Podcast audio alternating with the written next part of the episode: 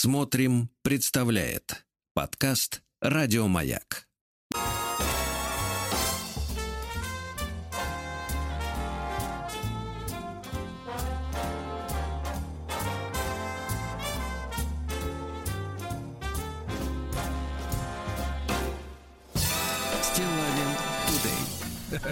Здравствуйте, Владик. Здравствуйте, мой. Сергунец. Ну что же, порадовали нас песней из прошлого, я так понимаю. Ну, да? не, не из прошлого, это современное прошлое, умодненное, так сказать. Посвящается, современное, кстати... прошлое. Да, современное. Прекрасный прошлое. термин. Прекрасный термин. Да, посвящается, да, да. кстати, так... снегопаду, который нам нагадал Тишковец. Да. Ну, я, знаете, с, с тех пор, как нагада, нагадан был да, снегопад на выходных, как-то немножко более пристально отношусь к товарищу Тишковцу.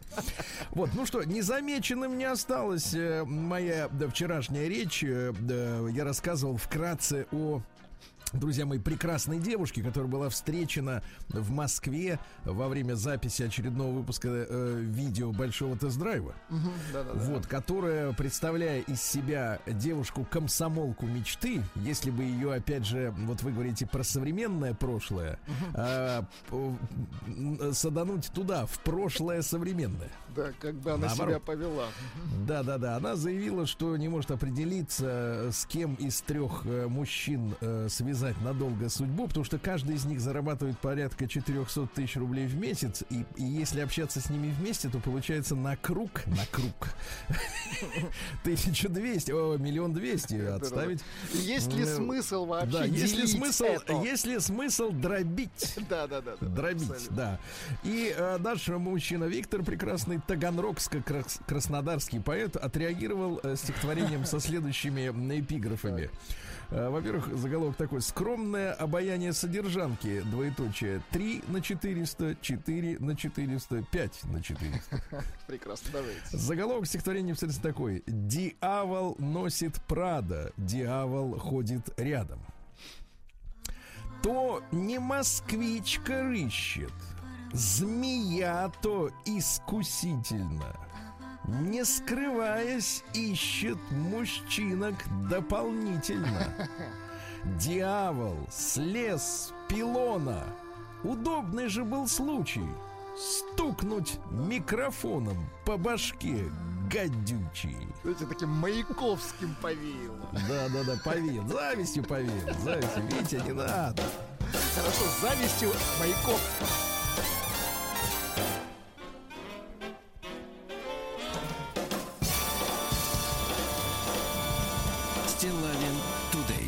Ну давайте о грустном теперь. Давайте. Чуть-чуть. Хотя и, в общем-то, перед этим ничего веселого-то не было. Да, собственно говоря, так, интонации, а смысл-то печальный. А так вот, получаю фотографию.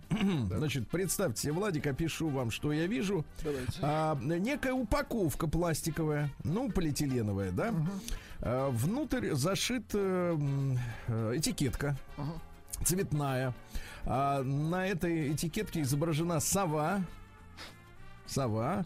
И надпись: набор швейный, иглы двенадцать штук, катушки двенадцать штук, измерительная лента, наперсток, нитка, вдеватель. Угу. Импортер Хоуцан Индастри Зоун, Вестов Инсян Роуд, Инчжоу Дистрикт, Нимба КНР. Уважаемая состав, фирма, да. Состав: полиэстер, хлопок, нержавеющая сталь, полипропилен, срок годности не ограничен, товар не подлежит обязательной сертификации. Ну, то есть набор шесть сам, как вы догадались. Для швеи, да? Да. А теперь письмо. Давайте. Оно очень грустное, Владик. Здравствуйте. Вот так. Настолько грустное, что потребовалось передышка. Прокачать грусть. Приемная нос. Народный омбудсмен Сергунец. Нам бы вот, знаете, негативные эмоции бы научиться в электричество переделывать. Мне кажется, люди бы светились бы. Током било бы. Ослепляли Опасно, бы просто. Да. А, да. Здравствуйте, Сергей Валерьевич. Извините, что опять к вам лезу. Это вот э, письмо, приложенное к фотографии упаковки э, шейсам. Извините, что опять к вам лезу. На то есть повод. Может, он покажется глупым, да и вообще, какой вам интерес, что творится там, утунеяться. Это письмо от Квадратки. А, ага. Но все же напишу. Видите, не смог остановиться, к сожалению.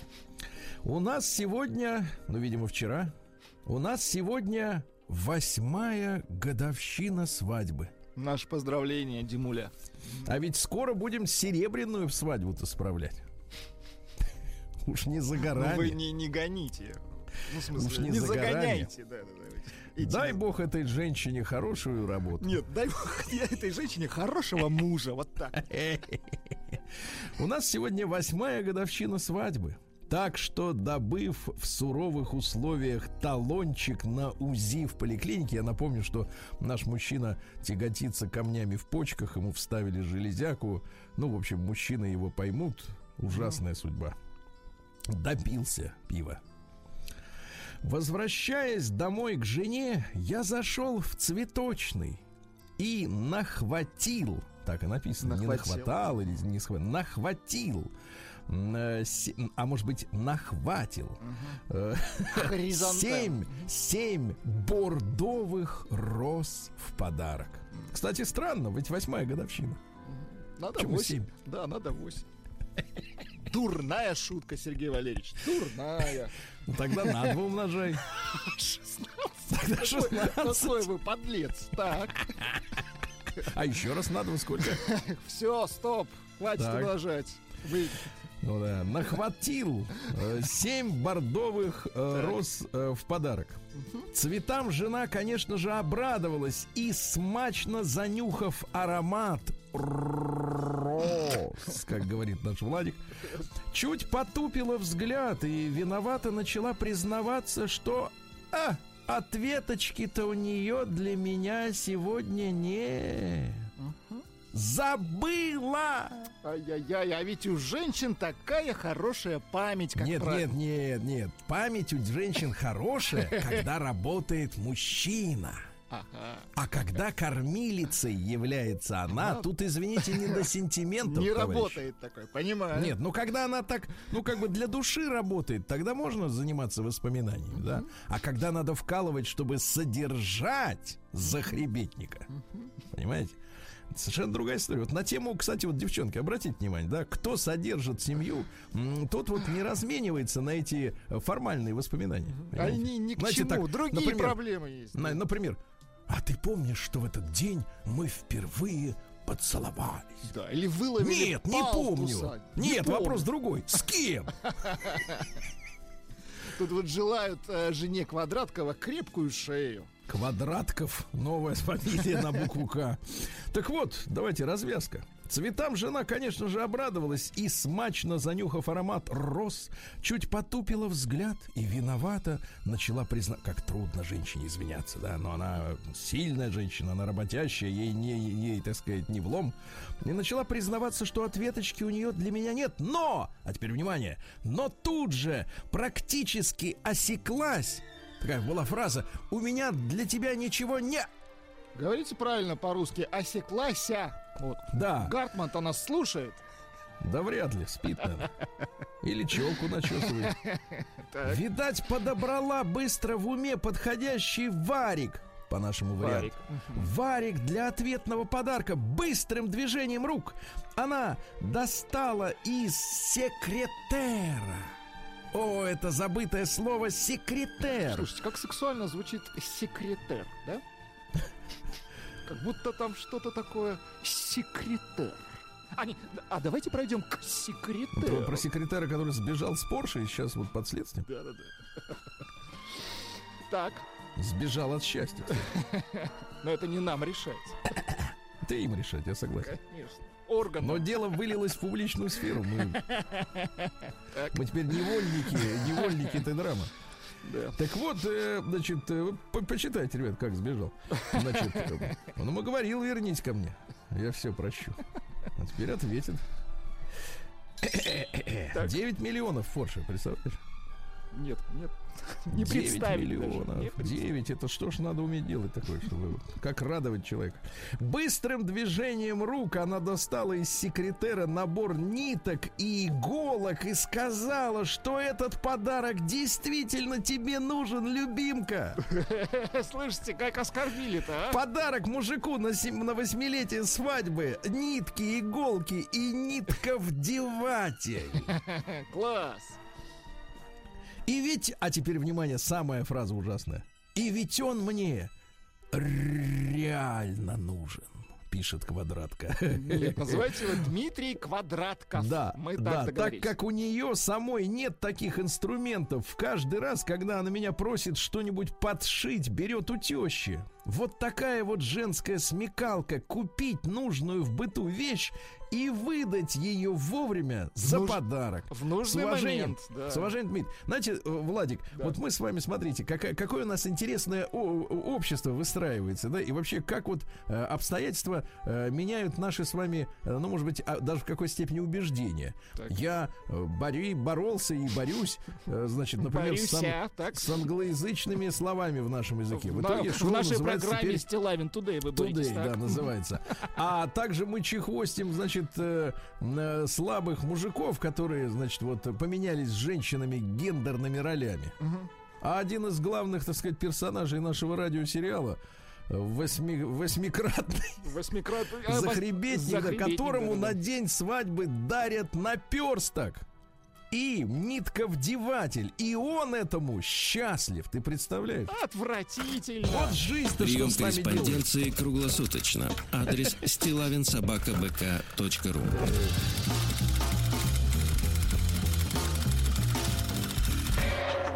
Фамилия Стилавин два эл. Так, ну я продолжаю получать. Я не забыл, что мы с вами письмо еще не дочитали, одно важное. Да, продолжаю получать письма про вареные яйца. Я просто жду, когда иссякнет. Нам нужен срочно ролик «Люди варят». Нет, не такой. Так. Надо из жизни Рустама Ивановича. Так. Воронеж, дача. девяностые. Ну да, где-то так. восемь часов утра, так. Выходной день, стук в дверь. Рустам Иванович открывает спросонья и, в общем-то, не совсем алко, так сказать, чист. Mm-hmm. А там ему задают вопрос. Есть что сварить.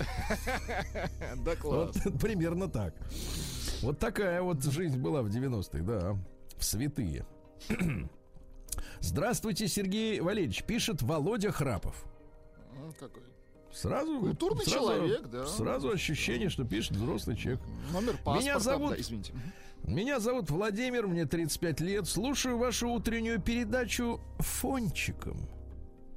Ишь ты, фончиком. Фончик, это мы о важных чё? Вещах говорим, как нет, яйца и, варить, э, как нет, их студить. Это, это тебе что, Вова, тынц-тынц-трыром, что ли? Что конечно. Я вот... Слушать надо, каждое слово слушать, внимательно слушать. Зарубать себе на носу, зарубать. В подкастах во время работы в своей мастерской, ибо не ловит маяк в сельской местности, а передачи разносторонние, с особым колоритом. Колорит взято слово в кавычки почему-то. Хотя ничего постыдного в этом нет. Хотя, конечно же, я и не во всем согласен с вами.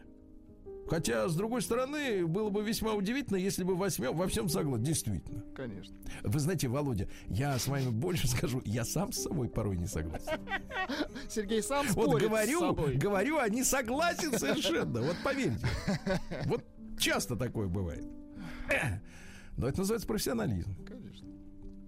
Как-то у вас был эфир восьмого октября, вроде бы, смотри, какая память, в котором вы посетовали, что невозможно нормально яйца, а, вареные яйца от скорлупы очищать. Невозможно. Отскорлупить. Да, ну и попросили совета у преданных слушателей, чтобы они подсказали какой-нибудь лайфхак по этому поводу. Я, кстати, уже давно, много месяцев уже жарю, а не варю. Я, я отчаялся, в общем-то, найти способ. Так вот, а Володя пишет все равно еще. Я, честно говоря, очень удивился, что вам надавали каких-то странных советов. Но самого-то главного не сказали. Так, ну-ка. Самый главный совет... Яйцо должно быть не свежее. Нет, нет, нет, не то яйцо, которое засовывают в стену ремонтники на случай неоплаты. Вы знаете, да, они вот когда делают ремонт, ремонтники, чтобы... Им что-то не нравится, прежде всего. Нет, нет, чтобы избежать вашего неплатежа, а, как правило, профессионалы засовывают в стену в одном известном их, им месте яйцо. Дальше заделывают, ну, всеми этими делами, обои у кого как. Вот, и они только знают, где же это яйцо там под поверхностью сидит. И если вы, например, с ними рассчитаетесь плохо, то он подойдет к этому яичку-то в стене и тоненькой иголочкой проткнет. Сквозь обои проткнет скорлупу. И оно там начнет гнить. И смрадная вонь будет, будет вам напоминать о том, что вы не заплатили. Лет, да, да. Да, да. Так вот, но это не об этом яйце-то речь. Самый главный совет: яйцо должно быть не свежее. В смысле, оно должно несколько дней, в скобках неделю-две, так. неделю-две, полежать в холодильнике. Яйцо, Сергей Валерьевич, от этого ни, нисколько не испортится. Но что самое главное, оно будет чиститься без прилипающего белка и с хорошо отделяющейся скорлупой. Приятного вам аппетита, с уважением, Владимир Храпов. Ну, вот видите. Спасибо за совет. Спасибо, Володя. Прием корреспонденции круглосуточно. Адрес стилавин собака бэ ка точка ру.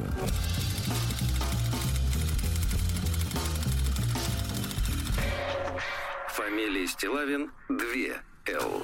Так, ну и давайте что-нибудь, чтобы вам... Можно про порно, но это не очень хорошо пахнет. Не очень хорошо, но нет, можно... А нет, что не хорошо, там не, не хочу вроде. Даже, вот не буду, не хочу. Не а есть другое, совершенно другое вот э, история. Про одетых э, людей, да? Давайте. Я вам открою секрет, там, в принципе, в принципе, не везде они раздеты. Ну, вам виднее. Это нет, точно. Да. Не то знаю, есть, нет, нет, очки, нет, очки нет, да и в пальто, да? Хорошо. Понятно, ваше предпочтение. Хорошо, в лифтах, да. Значит, давайте, смотрите, ребята. А, объявление с буррито. Так, значит, разместил его Семен. Вот, Республика Алтай, Горно-Алтайск город. Очень хорошо, давайте. Заголовок, помеченный кнопкой желтой «Оформить в кредит», ну, это сопутствующие uh-huh. услуги, сопровождает фотографию хлева. Так. Представьте себе хлев. Uh-huh. Ну, бывали? Ну, мы как старые фермеры, конечно, бывали. Uh-huh. И на, на фотографии, значит, два человека, э, корова бело-черная, э, значит, стоит задом к кадру и обернулась головой прямо в, в объектив. Uh-huh. На переднем плане э, такого м, теленок-брюнет. Нет, шатен, шатен. Теленок шатен, неплохо. Такой красивый такой отлив, знаешь, густая хна такая разлилась. Телячья хна. Телячья, да, да, маленький, хорошенький, хвостика не видно, но наверняка он есть. Заголовок. Так. Один миллион рублей, так. это цена. Угу. Заголовок. Теленок, видевший Киркорова. Ох, ничего себе. Слушайте, ну это дорого, действительно. То есть в его зрачках... Описание. Так. Описание. Продается теленок, который снимался в историях в программе у Филиппа Киркорова «На пути на Алтай». Э, ну, там какой-то угу. Алтай. Ну, каких-то, да. Угу. А, значит, миллион рублей. Теперь варианты обмена. Так. Или обмен на двухэтажный дом в Дубровке. Угу. Это, видимо, поблизости. Угу. Или Майами. А, нет, не Майами, Майми. Это, видимо, местный Майами. Я уже думал. А дальше отличная фраза. Мошенников и бездельников просьба не беспокоить. Хорошо, смотрите, да. И на фотографии, вы знаете, такой вот, вот вы знаете, у него так головка так опущена у теленочка. Угу. К низу. Корова так гордо стоит, прям как бы снизу прям смотрит, да? С поволокой, да. С поволокой, а он как бы так снизу mm-hmm. показывает свой лоб. И вот, вот смотрю на него и точно вижу, что что-то он видел. До сто процентов. Вот представляете? Брат, так, так что если есть миллион рублей, Кон- у меня, я, тебе переш... я тебе перешлю. Нет, вы мне ты... перешлите миллион, а я подумаю. Давайте так. Мне вот эта схема больше нравится. Короче, вы пока пересылайте. Взад. Я, Давайте, буду, я буду ждать. Нет, ни, ничего не взад.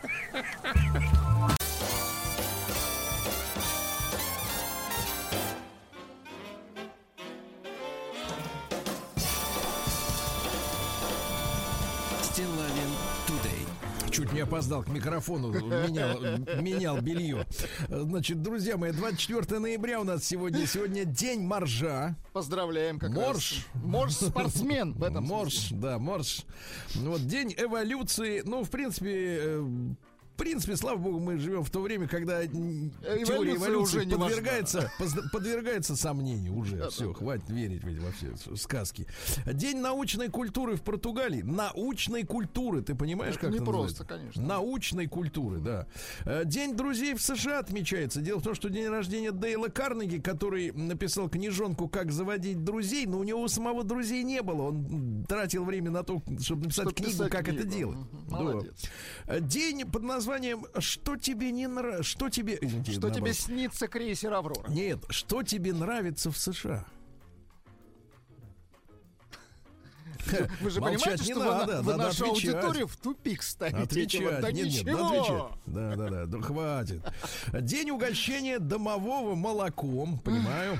День вашего уникального таланта, ну то есть у вас такое есть, а у других а у другого нету. Нет, хорошо. Да. День коричневых локонов, по-нашему это шатенки. День один на один с фартуком. Ну, такое, сомнительно. Да. День сардин. Хорошо. Международный день вина Карминер. Побойтесь хорошо. Бога. В Очень. Среду, да. Ну и русский народный праздник Мартынов день. У него другие названия есть. Федор Студит. Федор Мороз. Федор Заметуха. И, конечно, ваше любимое название, Владик, ну-ка. Студенец. Студенец, Студенец. Сергунец. Очень хорошо. Вот, вот именно, да. Ну, перейдем. Было, было, было, но прошло. А в тысяча триста девяносто четвёртом году родился Шарль Орлеанский. Ну, у нас он Карл. Угу. У них Шарль. Это французский поэт. двадцать пять лет сидел в плену. Там его хорошо кормили. Сидел он в Англии, в Тауэре, в башне. Там и писал. В принципе, угу. есть, сохранился кабинет, стол, стул. Достаточно комфортные условия. Стихи да? отличные. «Люблю, кто любит. Прочих нет». Да шик. Да, конечно, конечно. А вот в тысяча шестьсот тридцать втором году, ну, как бы голландский философ Бенедикт, он же Барух, Спиноза родился, философ. Говорил следующее. Если вы хотите, чтобы жизнь улыбалась вам, подарите сначала свое хорошее настроение ей. Жизни, понимаете, да? Вот, ну, я помню, как в метро начали появляться надписи «Улыбнись жизни, и она улыбнется тебе в ответ». И такие люди на эскалаторе. Люди идут ровным строем. Да-да-да. Ну, какие цитаты из товарища Спинозы? «Достоверность не находится в вещах». Ишь ты. В желании выражается сущность человека. Вот к чему он стремится? Вот если человек хочет, например, развиваться, а? Uh-huh. Вот, видите, как. Вопросы а если не хочет, возникают. А если, а если, не, а хочет, если не хочет, тоже вопросы да. возникают. Удовольствие — это переход человека от меньшего совершенства к большему. Удовольствие. Удовольствие, вид, да. Или, например, всякая любовь, имеющая причиной не свободу духа, а что-то иное, легко переходит в ненависть. Uh-huh. Ну, ну, в общем, мудрит. Правильно? Свободное время было. Да. Или, например, тоска. Тоска. Так, тоска. Тоска — это желание или влечение к обладанию какой-либо вещью, поддерживаемое... Ну, в общем, мудота. Ну, да. Да. Не буду вас мучить дальше. В этот день, друзья мои, в тысяча семьсот семнадцатом Петр Первый издал указ о запрещении появления на улицах бомжей. Mm-hmm. Вот. И при Петре такого не было. Ни одного бомжа не было при Петре. Чувствуете, как люди жили, а? Душа в душу. Жили наотмашь. Душа коротко, но ярко. Где он все-таки, а? В тысяча семьсот восемнадцатом, ну, она же, нам же все говорят, ну, смотрите, сколько люди жили, тридцать лет. Да. Вот. В тысяча семьсот восемнадцатом году Петр Первый издал указ о сооружении первого в Петербурге пивоваренного завода, ну, вот на видите, Выборгской стороне. Какой вот. Замечательный человек вот. Был, а вы... Ну, а в тысяча семьсот тридцатом году, друзья мои, столб нашей м, истории, э, э, истории наших побед Александр Васильевич Суворов, наш замечательный генералист Симус родился, да, который не числом, а умением, и все его победы были одержаны, ну с, ну, с катастрофическим для врагом перевесом в потерях их по сравнению с нами, да. Угу. Великий полководец, гениальный, да, просто полководец, абсолютно точно. Да. А к- поговорки такие: кто храбр, тот жив. Хорошо. Кто смел, тот цел. А? Нормально? Вот, хорошо. Например, нет стыда признаться человеку в своей ошибке. Девочки, запоминайте, это Суворов сказал. Суворов был не дурак. Чем больше удобств, тем меньше храбрости. О, как хорошо, как актуально. Да. Знаете, давайте так, из теплого сортира с музыкой, конечно, в атаку, в атаку не побежишь. Не, очень, согласен. Не побежишь, да. А, хорошая, хорошая фраза. Вежлив бывает и палач. А? Хорошо. Он тёртый калач, конечно, он говорил громко. Горжусь, что я русский. Uh-huh. Вот, молодец. И, наконец, давайте так.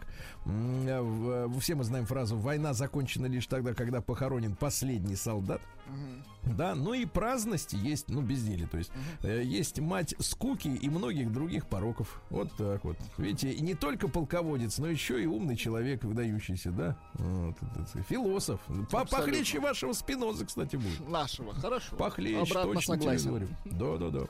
Вот, ну что, в тысяча восемьсот семнадцатом году одна из самых знаменитых в российской истории четверная дуэль состоялась в этот день в Санкт-Петербурге на Волковом поле. Дело в том, что из-за дрались из-за восемнадцатилетней Авдотьи балерины. Ишь ты, балерина какая. Да, да, да, да, да. Дрались руки. Там история такая, что она отъехала от своего мужчины с другим пить чай на другую хату. В хорошем э, да, смысле. Да-да-да. Угу. Вот. И, соответственно, очень обиделся Шереметьев э, по этому поводу. Василий, это кавалергард, да. Угу. Э, век его недолг, как вы понимаете. А друг у него был э, Александр Грибоедов, наш замечательный, горе от ума. Люди. Угу. Да-да-да-да. Потом прибежал граф юнкер Александр Заводовский. Я смотрю так... Да, и еще Якубович подъехал. Якубович? Нет-нет, этот жив. Так вот, ну и, соответственно, это не дрался. Да, да. Ну и дальше они вчетвером и стрелялись друг в друга, представляете? И Александр а какие Пушкин... правила у дуэли в, чет... в четыре руки, интересно? Кто, ну, первый, кто первый нажмет курок, кто-то у того шансов больше. Кто успел, тот, да, понятно. Тут и, да. Александр Сергеевич, знавший всех участников дуэли, и также, кстати, был увлеченный балерин, то есть он да пятым будешь. Да, хотел сделать их героями своего очередного произведения, вот, но чуть-чуть вот об этом сказано в повести «Выстрел». Uh-huh. Чуть-чуть. А так, в принципе, ну, как-то поостыл он, да.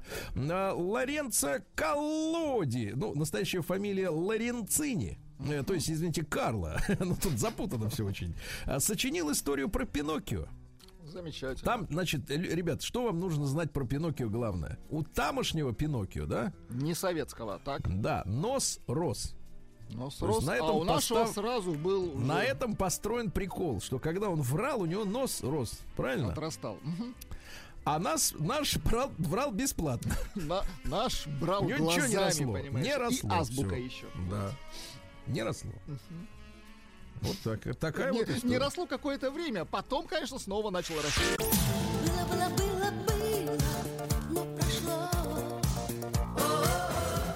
Да, доброе утро, Владимир Леонардович. А, да, ну что же, в тысяча восемьсот сорок втором году родился Фридрих Гульдрайх, который так. приехал к нам в Россию из Швейцарии и стал Федор Федорович Рисман. Видите, как можно элегантно, а? Ну, а почему чего не раз Гульдрайх-то? Нормальная фамилия, еще более грозная. Короче, это наш основоположник научной гигиены.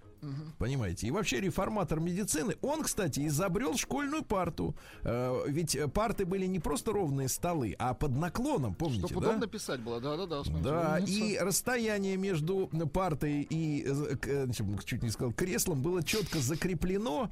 Э, да, несмотря на то... Это, знаешь, как в японских автомобилях до последнего времени они делали руль невыдвижным вперед. То есть э, высокий ты, маленький... Или, а японцы или какой-то... все одинаковые, да. Да, а руль, руль одинаково стоит. То есть не надо... Так же и парта была. сто восемьдесят у тебя рост, сто сорок, неважно. Вот все. Не для подходишь, тебя значит, нечего учиться, да. Вот именно, значит, иди дальше в путягу. А в тысяча восемьсот шестьдесят четвёртом Анри Тулус-Латрек родился, живописец, понимаете, да? Ну вот, в тринадцать лет, вы представляете, вставал с кресла, сломал бедренную кость левой ноги. Бедненький. Потом упал в канаву, сломал правую. Да что ж такое? Да, да, да, да, да, ужасно. Ну, да, но гений, но гений. Да. Несмотря на его низкий рост, он был всего сто пятьдесят два сантиметра. Угу. Вот, э, значит, все его серьезные романы заканчивались неудачно. Ну, как-то да, умер от алкоголизма и сифилиса, вы представляете? А картины какие? В тысяча восемьсот шестьдесят восьмом Скотт Джоплин родился. Я еще раз... Джоплин. Джоплин. А, да, чтобы не было никаких разночтений. Американский музык... Король рэгтайма. Да. Но дело в том, что пока он был жив... Да? Его не признавали, потому что афроамериканская община считала его музыку слишком белой. Mm, а белые, говорят, слишком черная. Да, а Изгой. вот uh-huh. А стоило только умереть, и все сразу и те, и другие сказали: да класс! Да шикарная музыка. Вот спасибо ему большое, да, за музыку, да, хорошую. Сегодня, в этот день, друзья мои, в тысяча восемьсот семьдесят четвёртом американец Джозеф Глидден запатентовал колючую проволоку, ну, конечно же, для скота. А потом оказалось, что и для людей для подходит. Для людей очень. Тоже подходит, да. Да. А в тысяча восемьсот восемьдесят восьмом Дейл Карнеги, как раз вот этот товарищ, который всех любил учил, дружить. Как жить. Угу. Да. Ну, что он советовал? Лично я люблю землянику со сливками. Так. Но рыба почему-то предпочитает червяков. Вот почему, когда я иду на рыбалку, я думаю не о том, что люблю я, а о том, что любит рыба. Ишь ты. Ну, вот так вот, да. А в тысяча девятьсот третьем Клайд Колман придумал электрический автомобильный стартер. Ну и все, и понеслась э, феминизация, так сказать, автомобиль, автомобильного движения. Потому что женщинам с кривого заводить было неудобно. А тут кнопку нажал, и готово. Поехали. Да, в тысяча девятьсот пятом году началось Севастопольское восстание моряков во главе с прославленным лейтенантом Петром Петровичем Шмидтом. Угу. Дело в том, что в начале той революции, неудачной первой русской, он организовал в Севастополе, теперь внимание, союз офицеров друзей народа, в который в союз входил один-единственный Шмидт. Что самое интересное, у Шмидта был сын. То есть, когда Остап Бендер представлялся ребенком лейтенанта Шмидта, действительно был Шмидт Евгений Петрович. Он еще подростком в шестнадцать лет, кстати, пробрался на Очаков, на корабль революционный, вплавь от Оттуда сбежал, когда победа уже была за властями. Его не осудили из-за, так сказать, малолетства. Но самое потрясающее, что в гражданской войне он воевал на стороне белых.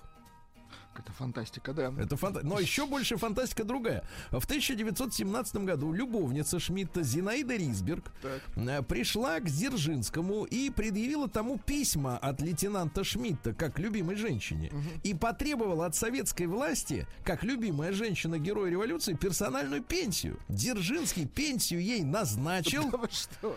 А впоследствии за книгу воспоминаний о лейтенанте Зинаида Ризберг была принята в Союз писателей России, получила квартиру в центре Москвы и до конца жизни выступала с лекциями как верная революционная подруга лейтенанта Шмидта на творческих вечерах. Ну, по да фантастике. Класс. Я считаю, что Ильфу и Петрову и не, слыш, да, не снилась эта сюжет, история. А в сорок третьем, кстати, отличный фильм можно снять. И про сына белогвардейца, и про жену, про любимую женщину. В тысяча девятьсот тридцать четвёртом году Альфред Шнитке, великий наш композитор, недооцененный, а мы сейчас оценим. Давайте. Давайте. Или вот, например, пожалуйста, в тридцать восьмом Николай Николаевич Браун родился, сын ученика Николая Гумилева, тоже поэт. А так. Вот какие строки, смотрите. От счастья сердце замирает, ни тучки, ясен небосвод, а кто-то где-то умирает, а кто-то где-то слезы льет, понимаешь? А ему невдомек. А в сороковом году, господи, сколько же ему лет-то, восемьдесят, что ли, с лишним, Франк Дюваль родился, немецкий О. певец. О, чуть-чуть.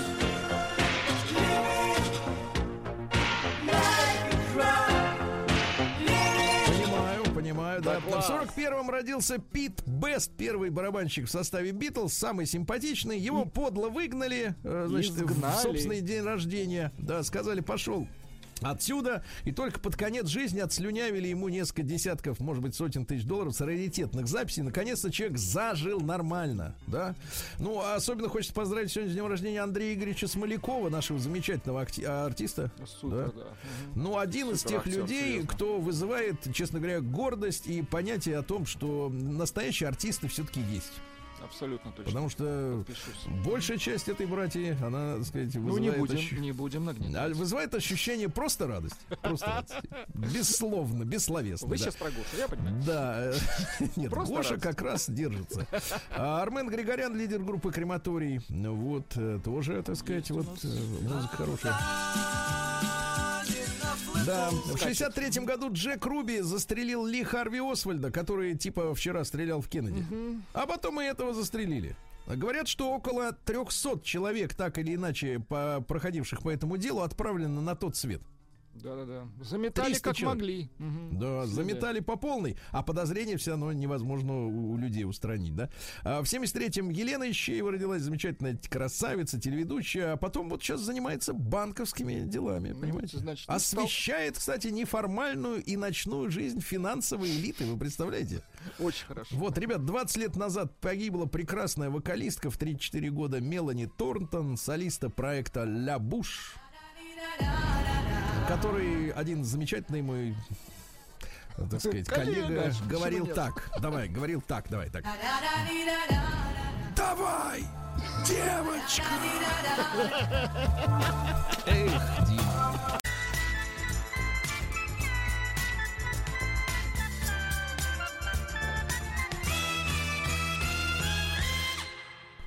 Стилавин Тудей.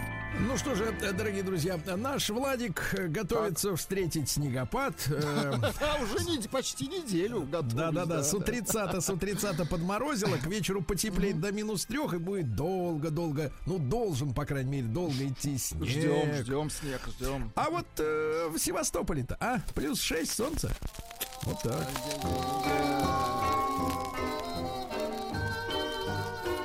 Чтобы песней своей помогать вам в работе, дорогие мои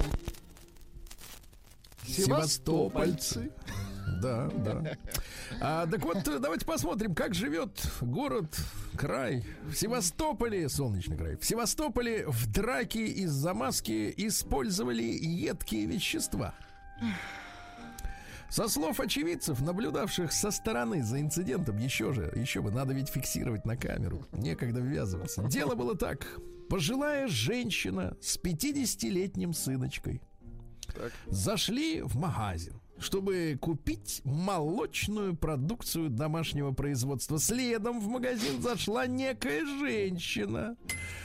В, из магазина раздались ругательства и шум потасовки. И свидетели увидели, как из магазина, прикрывая лицо руками, выбегает недавно зашедший туда с мамой мужчина. А на голове-то у него пятно какой-то жидкости цвета йода. О, Боже. Утверждающие, так. утверждают подоспевшие, что вслед за, за ним и мамой выскочила женщина. Так. По всей вероятности, именно она облила лысину мужчина йодом. Вот такие, такие бои. Для стерильности, я так понимаю. Ну, в Севастополе поддержали идею продавать красивые номера в белую. Официально, то есть. Угу. Да. Вот вы какой номер считаете красивым? Что там должно написано быть? Ну, вот вы извините, но мне плевать на номер. Ну, не знаю. А мы и тебе пришпандорим номер. Скоро всем. Он у всех есть. Да, дальше. Севастополец оштрафован за выброшенный мимо контейнера мусор. Представляете, поставил свой смрадный пакетик рядом с контейнером, а, значит, ручоночка, что у него отсохнет, если он перекинет через борт. Ну, конечно. Так вот, друзья мои, напомню вам всем, всем, что складирование мусора рядом с контейнером Uh-huh. признано нарушение законодательства в области охраны окружающей среды и штраф до двух тысяч рублей с носа. Противозаконно, вот да. Ну, все мы наблюдаем за драмой э, министра культуры Крыма э, Арина Новосельская, которую на самом деле зовут Вера. Uh-huh. Ну, так получилось. Так вышло, вот она понял. Сейчас арестована Следственным комитетом России, возбуждено уголовное дело. Женщина, в принципе, крайне эпатажная. Она, вы знаете, вот в последний раз, когда я видел ее проявление, так. на линейке первого сентября в гипюрии пришла. Но это очень, кра- вот. это очень красиво. Это красиво, это да, рядом. Не все с этим культура, согласны, красота, но эффектно. Культура, да. красота, да, это, да, это причиной, причиной, по которой чиновницы заинтересовались специалисты из Москвы, так, так. стал детский кукольный театр в крымской столице, на месте которого уже больше трех лет никак не могут построить Крымский театр детского театрального искусства. Вот, говорят, получила двадцать пять миллионов рублей от подрядчика. Но э, чиновница не в первый раз попадает в объективы наших телекамер. Вот, ну, прежде всего, покорила в двадцать первом году э, сеть матом в прямом эфире совещания у главы Крыма. Накипела. Да. А затем уже вот с культурной точки зрения она э, назвала, назвала, извините, э, керченских грифонов. Так. Орла-львами. Это, говорит, наши орла-львы. Я напомню, что речь идет о министре культуры. Да? Интересно, как вот люди, вот, как они оказываются вот в так, да, на таких да, позициях. Человек может быть ярким, Сергей Валерьевич, а, да, как этого и достаточно, вы. Я согласен.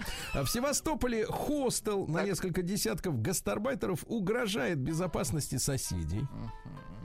А севастополец решил поправить свои финансовые дела за счет э, украденного велика у мальчика. Отвратительно. двадцать две тысячи стоит велосипед. Ну, сдал его в ломбард, погасил долги, купил что-то для себя лично, поел колбасы, тут-то и взяли за жабры. И, наконец, настоящая драма. Доверчивая пенсионерка из Севастополя лишилась миллиона рублей. Но не по телефону, ребята. Не только, вернее, по телефону. Смотрите, как было дело. восьмидесятидвухлетняя пенсионерка накупила через интернет БАДов на триста двадцать три тысячи рублей. Давайте скажем так, накупила здоровье. Да, ну чтобы жить дольше. А потом ей позвонили и сообщили, что БАДы отравлены. Но можно вернуть. Единственное условие: необходимо оплатить некую разницу в стоимости. Э, ну, короче, в итоге она заплатила звонившим девятьсот семьдесят пять тысяч рублей, часть из которых четыреста тысяч одолжила у знакомого предпринимателя. После этого злоумышленники сказали, а теперь внимание, ждите инкассатора с деньгами, который приведет деньги. А теперь внимание, доверчивая бабуля купила конфет, кофе для инкассаторов. Но, естественно, никто не приехал. Вместо них по телефону поступило новое предложение. Инкассатору доплатить сто пятьдесят тысяч за срочность доставки денег. Бедные люди, ну. Когда кончится это все? Когда? Да. Ну и, наконец, пару сообщений. Во-первых, что в Севастополе хорошего? Севастопольцы оказались самыми недисциплинированными заемщиками в банках. Жаль. Это как факт. Ну, а второй такой, просто вишенка на торте. Давайте. В Севастополе военнослужащий с боем пытался передать э, в больницу своему сослуживцу наркотики. Ну, ну как-то так. Видимо, день рождения. По-разному живут регионы. Стилавин Тудей. Да. Ну давайте. Россияне уверены, что дополнительное образование им обязан оплачивать работодатель. семьдесят семь процентов. Ну, естественно. Ну как иначе? Ну а кто еще? Ну как иначе? Это же инвестиции не в вас, а в... во что? Не вам надо, правильно? Ему надо, чтобы вы работали лучше и получали больше. Ну, конечно, он и должен платить, естественно. Будущая я контора, согласен да, полностью. Да. Ученые узнали, какое количество алкоголя повышает риск деменции. Вот тут интересная фраза. Повышает риск, понимаете? То есть никто не понимает, как лечить эту деменцию, как угу. она возникает. Но вот повышает риск. Так, знаете сколько? Давайте. четыре пинты пива в неделю, это э, ноль целых шесть десятых литра. ноль целых шесть литра в неделю. Ну, два с половиной литра в неделю. Или, вот дальше совсем мутно, четыре небольших стакана вина в неделю. А вы видели вообще когда-нибудь в жизни небольшие стак... стаканы? Это что, рюмка вина? Вы извините, конечно. Да, что такое небольшой стакан? Извините, сколько? Хватит шельмовать. Дальше. Председатель Следственного комитета России Александр Бастрыкин, уважаемый человек, призвал отменить ЕГЭ, назвав его пыткой. Угу. Авторитетный человек говорит. Как нам повезло, мы не сдавали ЕГЭ. Да, и он не сдавал. Нам всем повезло. А вот за детей страшно. Да. Лица, переболевшие коронавирусом, могут остаться без медицинской справки для ГИБДД, ребята. Дело в том, что готовятся же новые вот эти поправки, о которых мы поговорили. Так вот, могут назначить углубленное изучение вашей крови. Так. Если э, заметят следы уколов, повышенную потливость, чрезмерно низкий пульс, сонливость, возбуждение, наоборот, тремор рук и прочее, э, говорят, что по отдельности эти симптомы э, для наркомании не специфичны, но вот если все вместе, ну что, что самое главное, что после си, так, средней тяжести и тяжелого протекания коронавируса, а также после употребления э, препарата амиксин, угу. э, у специалистов может возникнуть подозрение, что вы пили метамфетамины. И таким образом права-то вам не продлят. Да. Больше половины предпринимателей заявили о трудностях с бизнесом в пандемии. Больше половины. Но девяносто пять процентов предпринимателей считают, что твой бизнес успешным. Не хотят признаваться. Да, вот. Нормалек, да, говорят. Да, все нормалек. А, продолжается драма с бабушкой из Выборга, которая сама себе вскрыла живот из-за того, что ее не принимали в больнице. Вот срамота страшная. Онколог, значит, назвал э, самостоятельно проведенную операцию пенсионеркой везением. Это вообще везение. Просто за гранью. Да, да. Мне кажется, э, в принципе, онкология не то место, где можно оперировать э, терминами из работы казино. Терминами, да. Э, кардиологи предупредили об опасности аспирина для сердца. Если пьете аспирин, а вы при этом курите, жирный, так, гипертоник, так. Э, сколько в день таблеток можно аспирина? Давайте так. Выпить. Да-да-да, чтоб не было риска. И что безопаснее? Давайте так, давайте так. Что безопаснее? Четыре стакана вина маленьких. Или сколько таблеток аспирина, да. Давайте.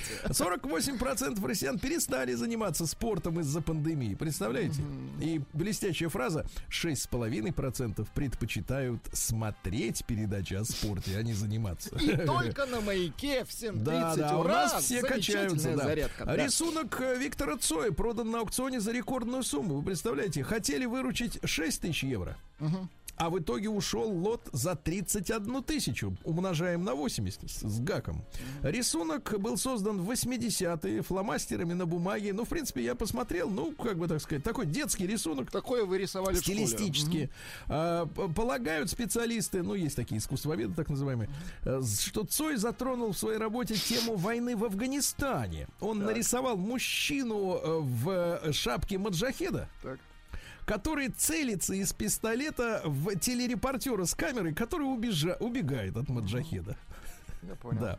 Дальше Александр, Александр Емельяненко, боец смешанных единоборств, продолжает радовать нас прекрасными э, оборотами речи. На этой неделе уже была фраза: это твои петушары. Теперь так. другая: научу тебя летать над гнездом кукушки.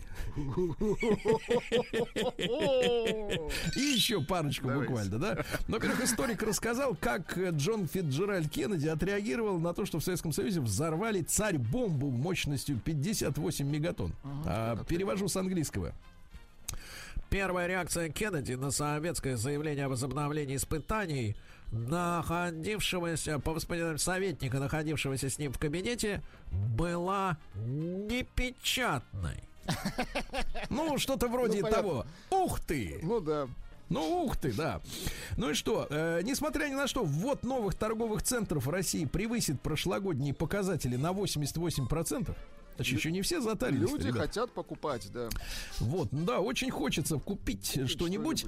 Ну и давайте, давайте закончим с этими новостями следующим образом. Во-первых, нижневартовский депутат выполнил просьбу местной житницы, утеплил автобусную остановку вместо стекла фанерой.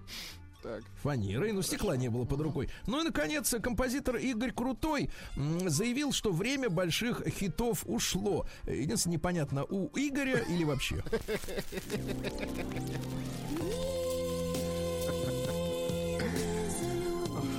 Вдохновение вам, Игорь. Так. Да, россиянки стали в пять с половиной чаще, в пять с половиной раз чаще обращаться к гинекологам. Помимо прочего, дискомфорт, зуд, жжение. Ай-яй-яй, давайте. Что случилось? Почему? Не развивайте. Давайте займемся. Да. Матери Алены Водонаевой было стыдно за дочь на проекте «Дом-два». Ну, видите, мать-то чувствует сердцем, как правило. Никогда, говорит, не видела дочь в таком свете. Ну, там свет просто сценический. И была крайне шокирована ее умением постоять за себя. Ну, вообще, в принципе, вот когда слушаешь родителей, да, которые рассказывают о детях, которые как-то себя э, энергично проявили, да, они все говорят: слушайте, такой был замечательный, хороший, ласковый ребенок. Как так вышло? Вообще не узнаю. Вообще не узнаю, да. А дальше телеведущая Регина Тодоренко пожаловалась, что ее обвиняли в устройстве в телешоу через постель. Обвиняли. А Дженнифер Лоуренс, ну такая красоточка пухлогубая, а вот актриса, сочла разницу в гонорарах с Ди Каприо справедливой. Ей заплатили двадцать пять миллионов, а Ди Каприо тридцать, а к ней подлезли феминистки и говорят: а как вы за равенство оплаты? Вы, вы же женщина! Такое? Вы женщина, вы должны получать столько же! А она такая... Ничего, она говорит: справедливо, справедливо, потому что Ди Каприо он играет, да, хорошо.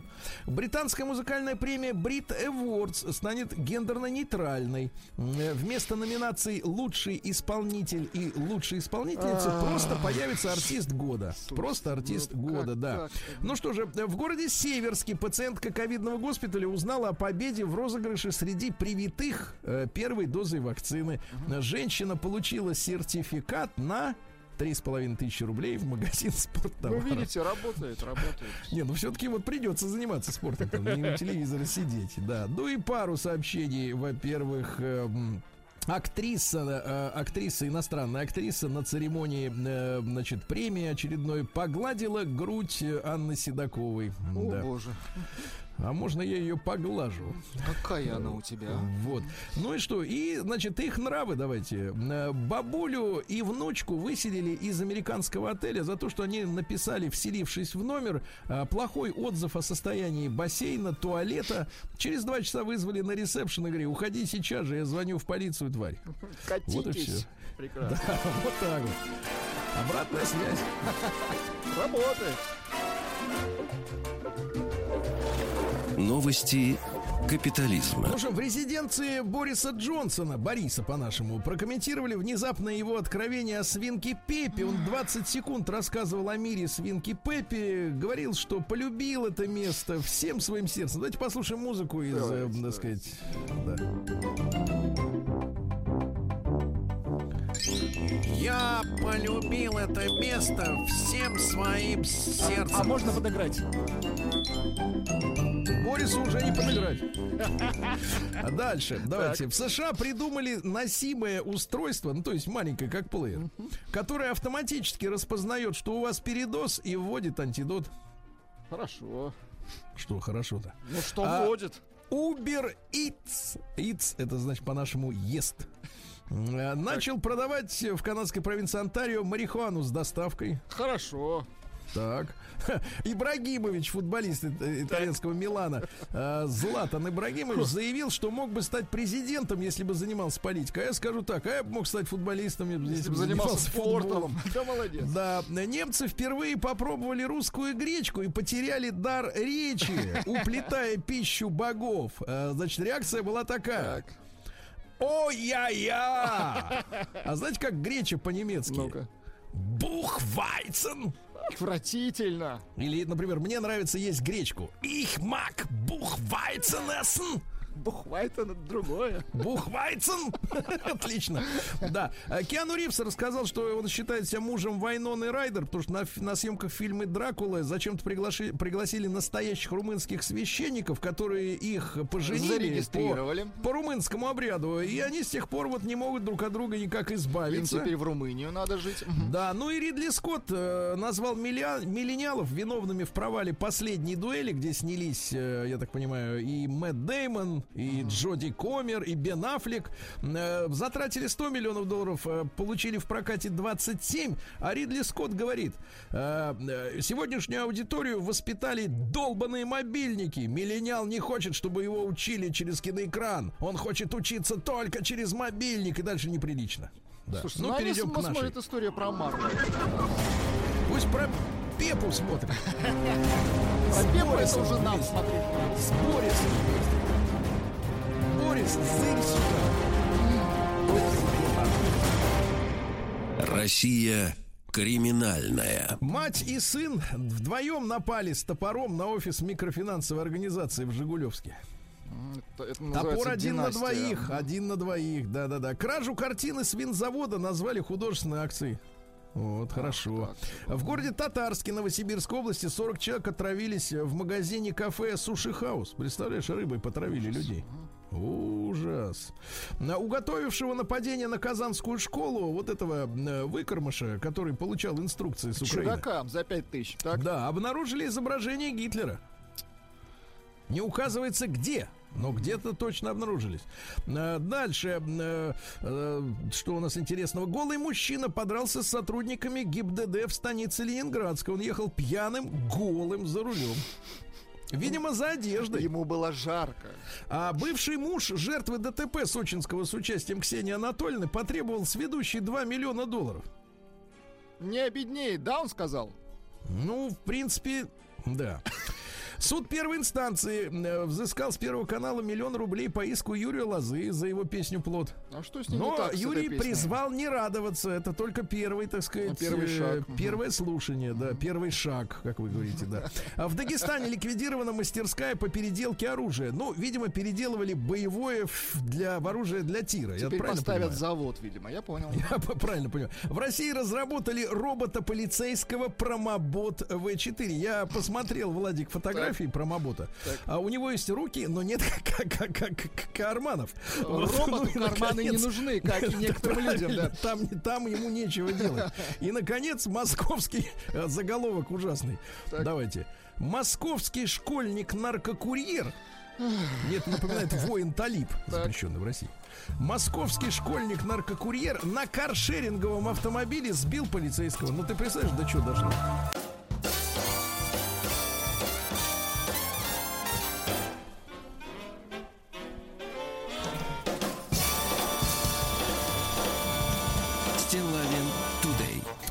Друзья мои, доброе утро. Сегодня у нас среда, середина недельки. Ну вот на днях вышла такая новость, что об этом Esquire, в частности, пишет о том, что в интернете запустили флешмоб в поддержку Джоан Роулинг. Ну, конечно, такие староверы, как Владик и я, выросшие на книжке на Тимур, Тимур да, да, и его да. команда. Вот, им, наверное, это имя, может быть, что-то недостаточно четко говорит, но это культовый, культовая писательница, которая сочинила всю вот эту там тридцать, весь да. этот тридцатитомник, да, про Гарри Поттера. И очень популярный человек во всем мире. И вот э, компания эйч би о Max, ну, известный производитель сериалов, кинопродукции, да, э, вот, анонсировала специальный эпизод в честь двадцатилетия выхода на экраны Гарри Поттера. двадцать лет уж прошло. Но, но причем на этом важном мероприятии будут все, кто там должен быть, актеры, в том числе если этот самый Рэдклифф, вот, который, как вы говорите, очкарика изображал. Постаревший. Вот, но не будет только самой э, Джоан Роулинг. Да. Не будет только самой Джоан Роулинг, потому что она сейчас находится уже ну, несколько месяцев, я так понимаю, под серьезной атакой трансвеститов. Вот. И вообще, в принципе, людей, как говорится, новой формации. А все началось э, э, достаточно давно, когда...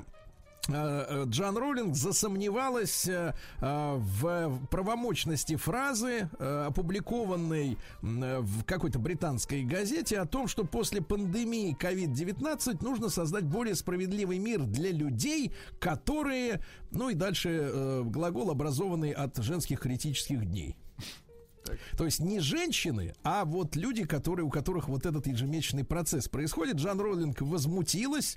Вот, я уверена, говорит, что для обозначения есть другое слово. Какое-нибудь, например, женщины. И на нее пошел наезд. Все это дошло до такой степени, что теперь Джоан Роулинг даже не пригласили вот на премьеру эпизода, да, не вошедшего uh-huh. в предыдущие фильмы. И, ребята, это, все это связано с так называемой новой этикой. Есть такой термин, да. Вот. И я хочу, чтобы мы сегодня разобрались в этой истории э, с помощью человека сведущего и образованного. Э, с нами Семен Вадимович Новопрудский, журналист, постоянный колумнист газеты Ру. Семен, доброе утро. Доброе утро. Да, Семен. Ну вот если, если попытаться нашему человеку в, как бы, таким популярным языком объяснить, человек, который смотрит со стороны, до него доносятся вот эти отголоски в переводной какой-то прессе, и, в общем-то, люди, ну, наверное, большинство, наверное, посмеиваются, другие как-то крутят у виска пальцем. Что такое новая этика? Вот мы можем это понять? Это только формирующиеся некоторые представления о, о мире. Может быть, главное из них состоит в том, что все меньшинства независимо ни от чего по любому признаку, имеют э, чуть больше прав, чем все остальные. Мы им не додали, так сказать, человечество им не додало прав и внимания в прежней жизни и должно, покаявшись, э, как-то, значит, сделать так, чтобы эти люди э, не чувствовали себя обделенными. То есть идея базовая вполне себе хороша, да, но на самом деле из- из-за одной дискриминации начинается другая, потому что одно дело, когда вот человека, который, собственно, все создал, да, Джоан Роулинг не приглашает, например, того, что она, собственно, создала, и без чего не было бы огромного количества фильмов, значит, огромного количества карьер людей и так далее. Другое дело, когда, например, почтенного гарвардского ученого профессора Кэрол Хувер, женщину, которая много лет работала в Гарварде, начали публично травить, в том числе ее коллеги, когда она всего лишь сказала, что мы провели дополнительные исследования в одном из интервью, и что в биологическом смысле существует только два пола, мужчина и женщина. То есть она сказала, Волга впадает в Каспийское море, и за это начала получать, как теперь модно говорить, хейт. То есть теперь эта правда является страшной. То есть в результате люди пытаются внедрять, так сказать, новую этику и поддержку людей, которые действительно, любая дискриминация отвратительно, заслуживают равных прав с другими людьми, но при этом отказываться от элементарных научных знаний или отказываться от, ну, естественного акта внимания человеку, который создал там произведение, по которому снимается фильм, только потому, что они говорят абсолютную правду, которая, в общем, никого не обижает.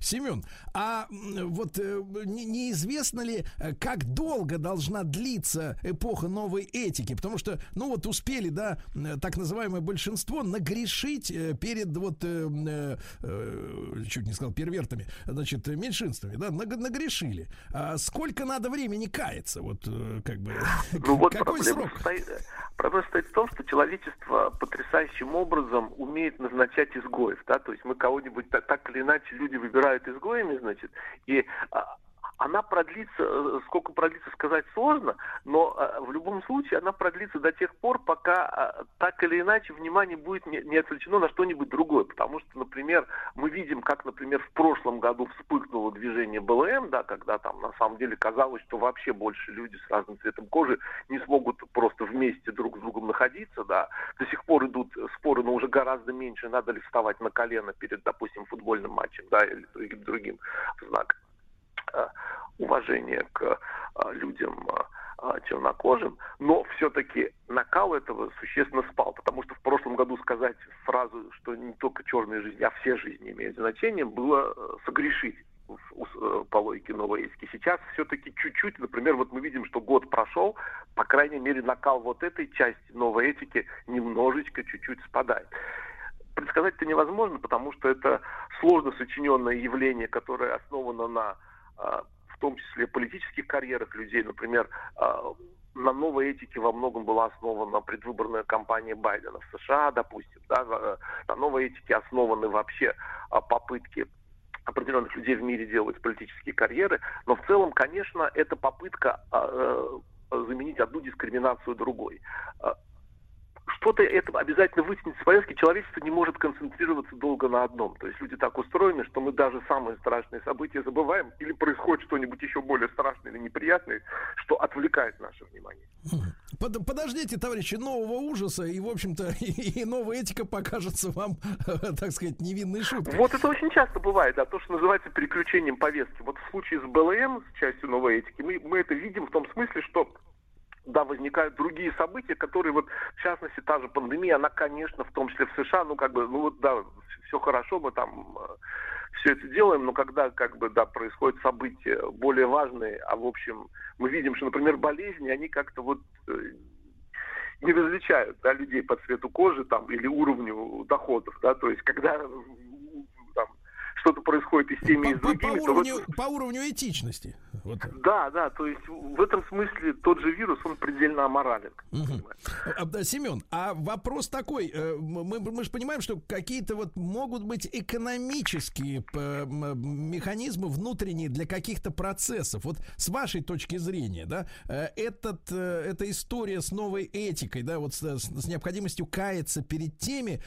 кого так долго унижали все эти проклятые белые и остальные, да, вот, э, и, и мужчины, да, и, и такой классической ориентации, скажем так. Вот э, есть ли какая-то экономическая подоплека для этих процессов? Ну, вот. Это скажем так, возможность делания карьер людьми, которые ничего не, себя, не представляют в научном, культурном плане. То есть, на самом деле, вот та самая логика, которая еще была, значит, описана в «Интернационале», да, прикольная, значит, фраза «кто был никем, тот станет всем», это способ для, для, для тех, кто никто, стать кем-то, да, то есть, на самом деле, это, конечно, способ делания карьер, это способ хайпа, потому что если тема достаточно модна среди определенного сообщества, в том числе сообщества, располагающего деньгами, если вы эксплуатируете эту тему, вы можете на ней зарабатывать. Да? То есть это, конечно, поскольку хайп вообще в широком смысле слова, да, то есть то, что называлось, то, что, значит, делание карьеры, делание репутации на модной теме, быть во главе движения, значит, громче всех кричать и на этом постараться заработать, конечно, в этом смысле, да. Другое дело, что, конечно, скажем так, с точки зрения каких-то государств, то есть, то есть какое-то государство разбогатеть на этом само по себе не может. Но какие-то люди и, и сделать карьеру, и сделать состояние, и создать некое сообщество людей, которые будут считаться самым правильным, модным, получать заказы в, допустим, индустрии развлечений, получать э, работу в э, университетах в престижных, потому что у них правильная этическая позиция по новой этике, при этом они могут быть в научном смысле ничтожны. Вот. Это запросто может быть. То есть в этом смысле люди вполне могут делать карьеры вот на этом. Семен, ну и возвращаясь вот к первоначальной теме, да, о том, что Джоан Роулинг отлу- отлучили от вечеринки юбилейной, а зачем вот таким гигантам, как эйч би о, этим вот вписываться во все эти дела и так демонстративно показывать, что они хотят прижать к ногтю писательницу? Ну, они следуют политической моде. Если не следовать политической моде, это можно потерять заказы, можно потерять спонсоров, можно потерять, значит, репутацию. И, как бы сказать, да, то есть это, это попытка следовать в политическом мейнстриме, боясь понести в том числе финансовые потери. То есть это, когда какая-то такого рода идея этическая оказывается публично доминирующей в политическом дискурсе, да, в политическом классе, естественно, эти люди хотят делать бизнес, естественно, они так или иначе, при том, что, да, понятно, они кажутся экономически независимыми, да, частная компания, она, конечно, связана с государством, и ей, конечно, не хочется идти против того, что сейчас является шумной темой, которая подается как тема, которую поддерживает большинство, хотя, например, та же Америка, она прекрасно, это видно по всем там опросам, по всем результатам даже вот президентских выборов, она, конечно, расколота. То есть там тоже нет никакого единства, да, по этому Семен, вопросу. И посл- последний вопрос. И, и можно ли говорить о том, что благодаря вот этой волне, да, где самые пронырливые, наглые э, будут пробираться, так сказать, к ресурсам, э, мы получим, ну, очередной виток деградации, в том числе и управления мирового, да, потому что люди будут попадать наверх не потому, что они талантливые, а потому что они громче всех орят, орут, что их обидели. К великому или еще... сожалению, это часто происходит. Такая угроза, безусловно, существует. И, и более того, новая этика может быть не единственная причины, по которой такое будет происходить. Безусловно, это происходит, потому что, конечно, нельзя назначать человека на какие-то важные должности только потому, что он придерживается модных этических взглядов. Да. Ну, потому что доходит до смешного. Мне рассказывали, что в Инстаграме человек разместил фотографию, значит, женщины с голыми сосцами. Ее забанили. А он написал в Инстаграм письмо и сказал, э, ну, так сказать, что это я на фотографии, и я ощущаю себя мужчиной. А мужчины, а мужские сосцы публиковать можно. И фотографию открыли обратно. Вот, да, ну, да, да, да. Семен, Семен, ну, спасибо вам огромное за, за консультацию. Будем ждать, короче, нового, более крупного, так сказать, какой-то гадости, чтобы она смыла новую этику. Семен Вадимович Новопрудский, журналист, постоянный колумнист газеты «Ру», с нами.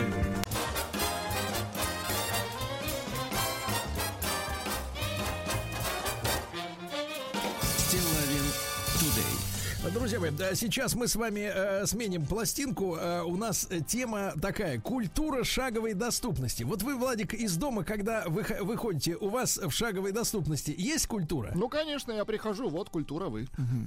Шаговая доступность. А бывает иначе. Бывает, выходишь, а там никакой не алкомаркет. Да-да-да. И никакой, не понимаешь ли, какой-нибудь клуб, а храм культуры. И такого становится все больше. Цикл наших эфиров об интересных местах глава города проходит при поддержке программы мэра Москвы «Мой район».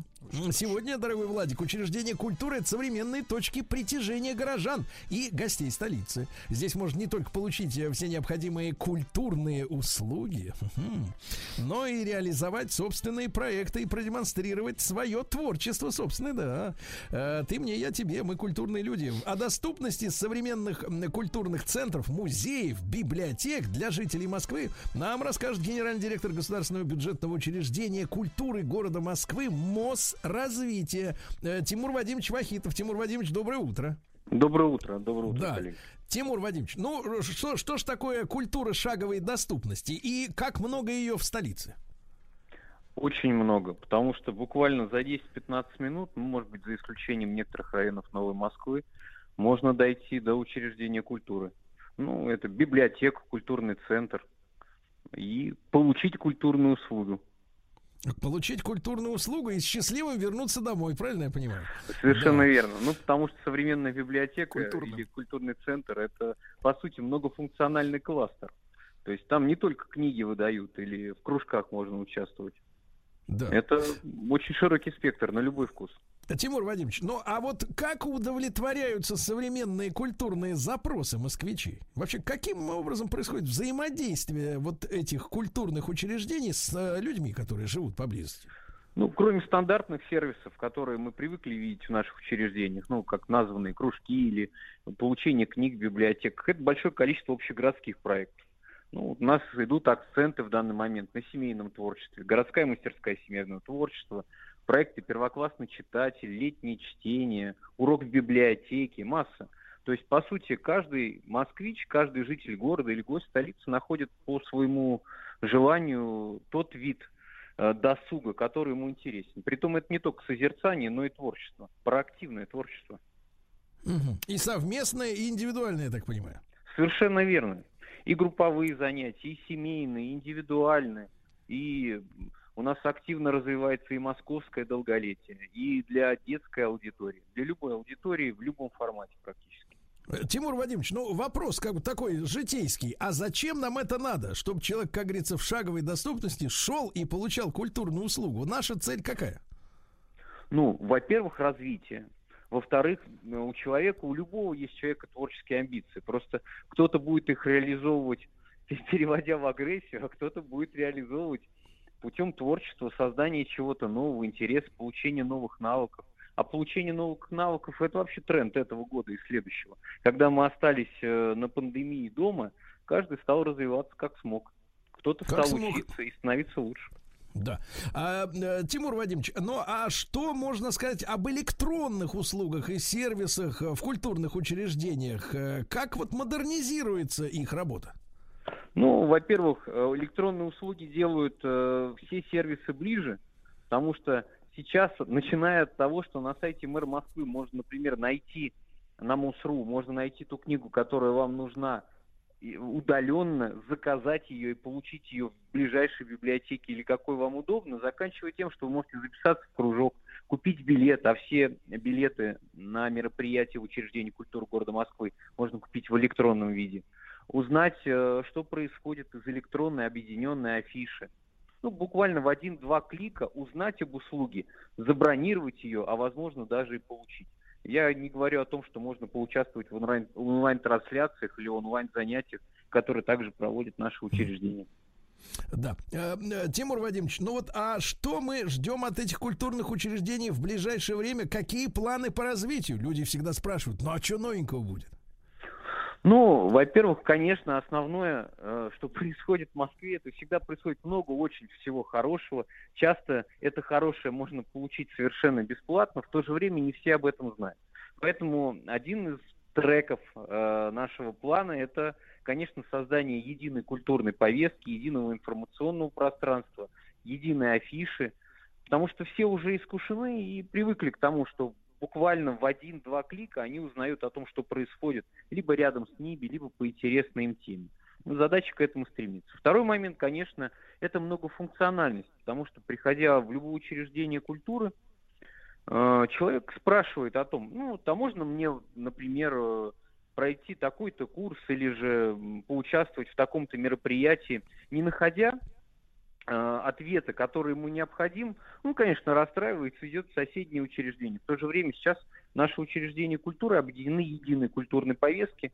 В каждом учреждении, потому что, по сути, каждое учреждение является таким единым окном, где вы можете получить информацию о том, что происходит в соседнем учреждении.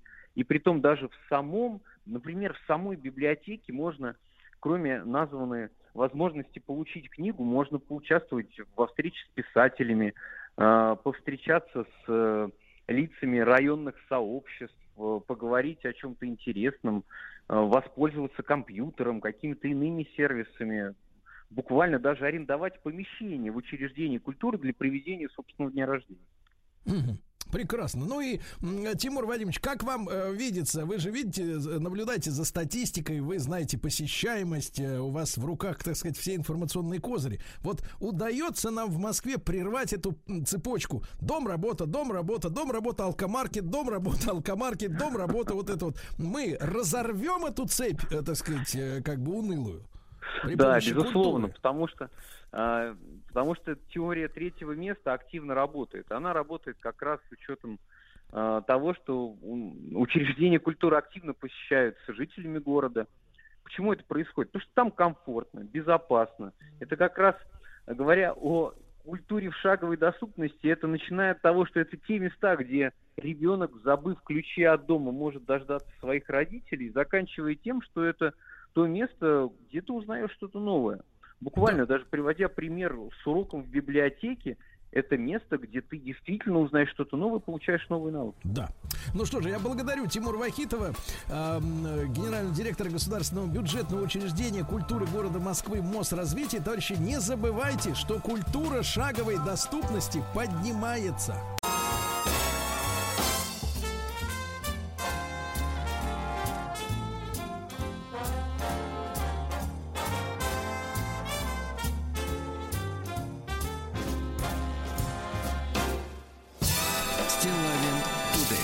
Товарищи дорогие, мы ведь с вами в ответе за тех, кого, правильно? Да.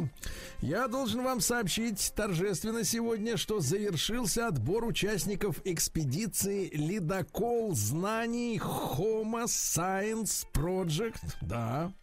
Вы знаете, что Росатом назвал имена двадцати восьми школьников, которые отправятся в экспедицию на Северный полюс в следующем, уже две тысячи двадцать втором году. Завершился отбор участников экспедиции «Ледокол знаний Homo Science Project». Имена финалистов десятого ноября во Всемирный день науки были оглашены на международном форуме «Диалоги» в Академии «Маяк» в Нижнем Новгороде. Да. двадцать пять участников экспедиции — это финалисты викторины, которая проходила в октябре на сайте полюс точка атом точка онлайн. О как! При поддержке госкорпорации «Росатом». А еще трех финалистов определили в ходе эфиров на радиостанциях «Маяк». А? Помнишь, как мы это сделали? Uh-huh, конечно. Радио эн эр джи и Авторадио. В отборах могли участвовать ученики э, с седьмого по десятый классы включительно, а также, товарищи, студенты первого курса э, средних специальных учебных заведений. Вот. В борьбе за уникальную возможность отправиться в просветительскую экспедицию на Северный полюс участники должны были продемонстрировать как свою эрудицию, широту кругозора, так и творческие способности. Те, кто вошли в топ пятьдесят рейтинга викторины, получили доступ к обучающим онлайн-ресурсам. Первые пятьдесят, понимаете? А участники, которые заняли с пятьдесят первого по сотое место, они годовую, годовую подписку на сервис аудио и электронных книг. Вот. А вы знаете, что всего в викторине и в эфирах на радио приняли участие семнадцать тысяч двести шестьдесят восемь ребят. А вот это серьезно. Серьезная цифра, я вам скажу, да. Но есть куда расти. Экспедиция стартует летом следующего года. Ее участники дойдут на атомном ледоколе пятьдесят лет победы до Северного полюса Земли. Напомню, что предыдущая просветительская экспедиция на Северный полюс «Ледокол знаний Homo Science Project» завершилась двадцать четвёртого августа две тысячи двадцать первого года и завершилась успехом. Атомный ледокол «пятьдесят лет победы» доставил на вершину планеты и вернул обратно более восьмидесяти талантливых школьников и студентов первых курсов, победителей и призеров различных конкурсов и олимпиад. Ну и с нами на связи э, программный директор просветительской экспедиции «Ледокол знаний» Homo Science Project двадцать первого года, менеджер информационного центра атомной отрасли Павел Немков. Павел, доброе утро. Доброе утро, очень рад начинать этот день вместе с вами. Это совершенно взаимно, Павел, совершенно. Вот расскажите, пожалуйста, вот в целом о ледоколе знаний Homo Science Project. Какая была изначально вот идея, концепция? Ну, есть такие умные слова, как, например, миссия и ценности, да? Вот что именно госкорпорация «Росатом» преследует в рамках этого проекта? Ну, как вы уже правильно неоднократно подмечали, проект называется «Ледокол знаний Homo Science Project». Это значит, он является частью глобального просветительского проекта госкорпорации Homo Science, запущенного в рамках науки и технологий, миссией и, собственно, целью которого является популяризация науки в массы и популяризация и продвижение образа современного человека знаний, который владеет современными технологиями и знает очень-очень много из мира науки. И вот таких ребят мы собрали на борту атомного ледокола «пятьдесят лет Победы», с которыми мы и отправились покорять верхушку мира, параллельно массируя их такой довольно содержательной образовательной программой, потому что ледокол знаний название нужно, несомненно, оправдывать. И действительно занимались и проектной деятельностью, и мастер-классами, и были потрясающие спикеры, амбассадоры проекта Homo Science, которые также составили нам чудесную компанию и обменивались с ребятами своим опытом э, из мира науки и своими сферами научных интересов, рассказывали о том, о диджитал-технологиях, о цифровом следе, э, разбирали аспекты антропологии, разбирали э, проблемы экологии, Арктики, и, в общем, много-много интересного было у нас на борту. Павел, ну я вот перед эфиром рассматривал ваши фотографии с научной целью. Вот, вы прекрасно смотритесь в красном anorak, в теплом, да, на фоне льдов. Вот, Павел, насколько я понимаю, вы же тоже принимали участие в экспедиции, которая состоялась в августе прошлого, этого года, чуть не сказал прошлого.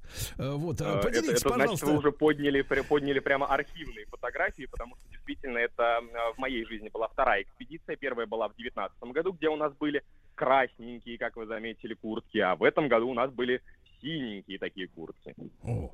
Так вот, Павел, поделитесь-то своими впечатлениями. Вот что испытывает, ну, детей, для детей, конечно, это в самом хорошем смысле слова, понятно, культурный шок, и вообще человек, который всю жизнь прожил в квартире с мамой и папой и вдруг выбрался к, к белым медведям, это шок в хорошем смысле. А вот для вас, для взрослого человека, вот что вы чувствовали, вот как мужчина?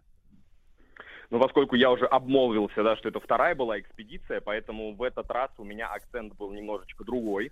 А, мы уже, уже относительно был знаком с пейзажами и красотами земли Франца Иосифа, с опытом пребывания в открытом море, длительного пребывания в замкнутом пространстве, с опытом схода на саму верхушку мира на Северном полюсе, и даже второй опыт купания был на самом Северном полюсе. Да вы что? Но в этот раз, конечно, конечно, как же посетить Северный полюс и не, не искупаться, не ощутить на себе вот эти вот минус два градуса и четыре тысячи метров под собой. А в этот раз интерес был немножечко смещен, наверное, в сторону экипажа и в сторону людей, которые прибывают на борту атомного ледокола «пятьдесят лет Победы». И я могу сказать, что это абсолютно удивительный экипаж, каждый со своей историей, с которой он пришел на этот ледокол, со своими казусами, со своими абсолютно интереснейшими историями, с опытом пребывания в замкнутом пространстве длительное время. Ну и, конечно, стоит сказать, что э, наша, наш поход — это для них туристическая такая э, поездка, это для них больше отдых. Э, основные, конечно, ребята рассказывают истории, связанные с проводкой судов по Северному морскому пути, что безумно интересно в условиях ночи, э, когда судно замерзает, обледеневает, когда за тобой идет еще огромный танкер, который нужно провести, держать расстояние. Ну, в общем, масса-масса интересного, поэтому я думаю, что и участники будущей экспедиции смогут пообщаться с каждым из членов экипажа и узнать о том, какой же был их путь и, и какова она работа на Северном морском пути и на атомном ледоколе в целом. Да-да-да, причем у экипажа же такая суровая достаточно жизнь. Я помню, мы вот как раз в прошлом году тоже снимали репортаж о нашем атомном ледоколе новом. И разговаривали с экипажем, там, с капитаном. И я узнал такую потрясающую подробность. Например, вот что касается вахт, да, вот смен по, по, на гражданке, если говорить, то люди работают четыре часа через восемь, по-моему. То есть вот такой график постоянный. То есть четыре часа на мостике, например, потом восемь у тебя свободное время, хочешь спи, хочешь телевизор смотри, вот потом опять четыре часа, и вот так вот день за днем, неделя за неделей, а иногда месяц за месяцем. Потрясающе. Вы абсолютно верно заметили, да, и вот как раз одна интересная история была связана с тем, как же празднует член экипажа день рождения на борту, и сотрудник, собственно, зала, машинного зала рассказывал о том, как он в свой день рождения приходит на вахту, и ему говорят: ну, мы тебе дарим сегодня не выход на вахту, можешь отдохнуть. Он говорит: и это было для меня самым странным и спорным подарком, потому что чем еще заниматься на борту атомного ледокола вот эти еще четыре освободившихся часа, когда ты не можешь приносить пользу и не с командой, когда все работают, а у тебя вроде бы э, лишние моменты для отдыха. Казалось бы, да, хотели человеку сделать приятно, но самое приятное для него было работать в свой день рождения. Вот. А, друзья мои, Павел Немков с нами на связи. Ну, Павел, вы являетесь программным директором проекта. Вот расскажите, пожалуйста, а какой был график в таком случае у ребят, которые вот в этой экспедиции находились? Если рассказывать о тонкостях, то непосредственно у нас экипаж э, ледокола продолжает жить по московскому времени, а в то время как все э, пассажиры на борту у нас переходят на европейское время. Это плюс э, два часа. То есть, а как зачем? Только мы покидаем порт Мурманска, для того, чтобы развести, э, собственно, хозяйственные такие потребности с э, экипажем. То есть у них обед становится на два часа раньше, завтрак на два часа раньше, у нас на два часа позже, чтобы избежать столпотворений вот в местах, скажем так, общего сбора и э, обеспечить полностью функционирование ледокола, как оно э, должно быть. У ребят начинался подъем в семь тридцать, э, отбой был в двадцать три ноль ноль. Все, опять же, из-за того, что довольно массированная программа и масса интересного на маршруте. Э, все хочется посмотреть, все хочется успеть. Э, а всего лишь экспедиция десять дней. И за эти десять дней хочется изучить и все, что внутри, и все, что снаружи, и все, что по контуру, и пообщаться со всеми, и поучаствовать во всех лекциях. Дальше у нас начинался завтрак. После завтрака мы отправлялись на лекционный блок, где мы, собственно, общались с нашими спикерами. После обеда мы занимались проектной деятельностью и посещением мастер-классов по развитию гибких навыков soft skills, по навыкам командообразования, по проектной деятельности. После полдника у нас было немножечко времени выбора, когда ребята выбирали активности по интересам. Это, например, сходить в спортивный зал. Да, на борту атомного ледокола пятьдесят лет Победы есть спортивный зал. Есть кинозал, также наши замечательные кураторы, которые в том числе сотрудники информационных центров по атомной энергии, сотрудники Дворца творчества детей и молодежи имени Гайдара проводили для ребят. Ну и завершалось все у нас креативным блоком, потому что вечер такая яркая точка, когда хочется немножечко потворить, выступить, еще лишний раз пообщаться с ребятами и сделать какой-то творческий яркий продукт. Ну и несколько дискотек у нас получилось, самых северных дискотек, сто процентов в этот момент э, танцевали только на Северном полюсе двадцатого, э, какого, восемнадцатого августа две тысячи двадцать первого года, только мы. Да вы что? Я вот только хотел сиронизировать, хотел спросить, как же, если отбой в двадцать три тридцать, то а как же ночной клуб, бары, рестораны, все, все закрыто, а действительно была дискотека. Действительно была дискотека, и вы абсолютно правильно заметили, что еще мы и находились в ситуации полярного дня, когда постоянно светло, то есть действительно солнце не садилось, и при полном свете мы заклеивали окна нашего кормового салона, чтобы создать затемнение, чтобы хоть э, как-то да, подбодрить ребят, создать такую атмосферку вечера на борту. Угу. Слушайте, а вот такой подспудный вопрос возникает. А если там все время летом полярный день, да? А, вот. А вы, кстати, Павел, в этот раз видели медведиков? В этот раз нам очень повезло, и мы видели более семи белых медведей, потому что наше судно впервые зашло в залив, в который никогда не заходил ни один атомный ледокол, поэтому можно сказать, что а, это такой исторический момент был, когда мы открыли новый участок земли Франца Иосифа, пошли, так сказать, ва-банк, потому что нам казалось, что там, ну, сто процентов должны быть белые медведи, и они нас не подвели. Там было целых два семейства белых мишек, которые тоже впервые видели ледокол, в отличие от тех наевшихся картинами ледокола, которые чуть поближе к Северному полюсу у нас живут, которые так скептично смотрели, ну, опять эта штука к нам сюда пришла, ну, ничего нового мы не видим.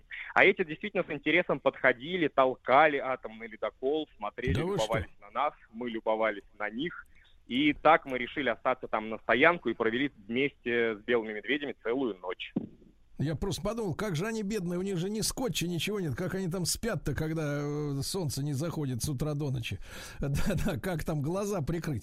А, Павел, ну а расскажите, по какому маршруту вы продвигались? То есть вы уже вот э, э, обмолвились о том, что вы э, нехоженную до, до тех пор бухту освоили, да? А в целом маршрут стабильный, как, как обычно, стандартный?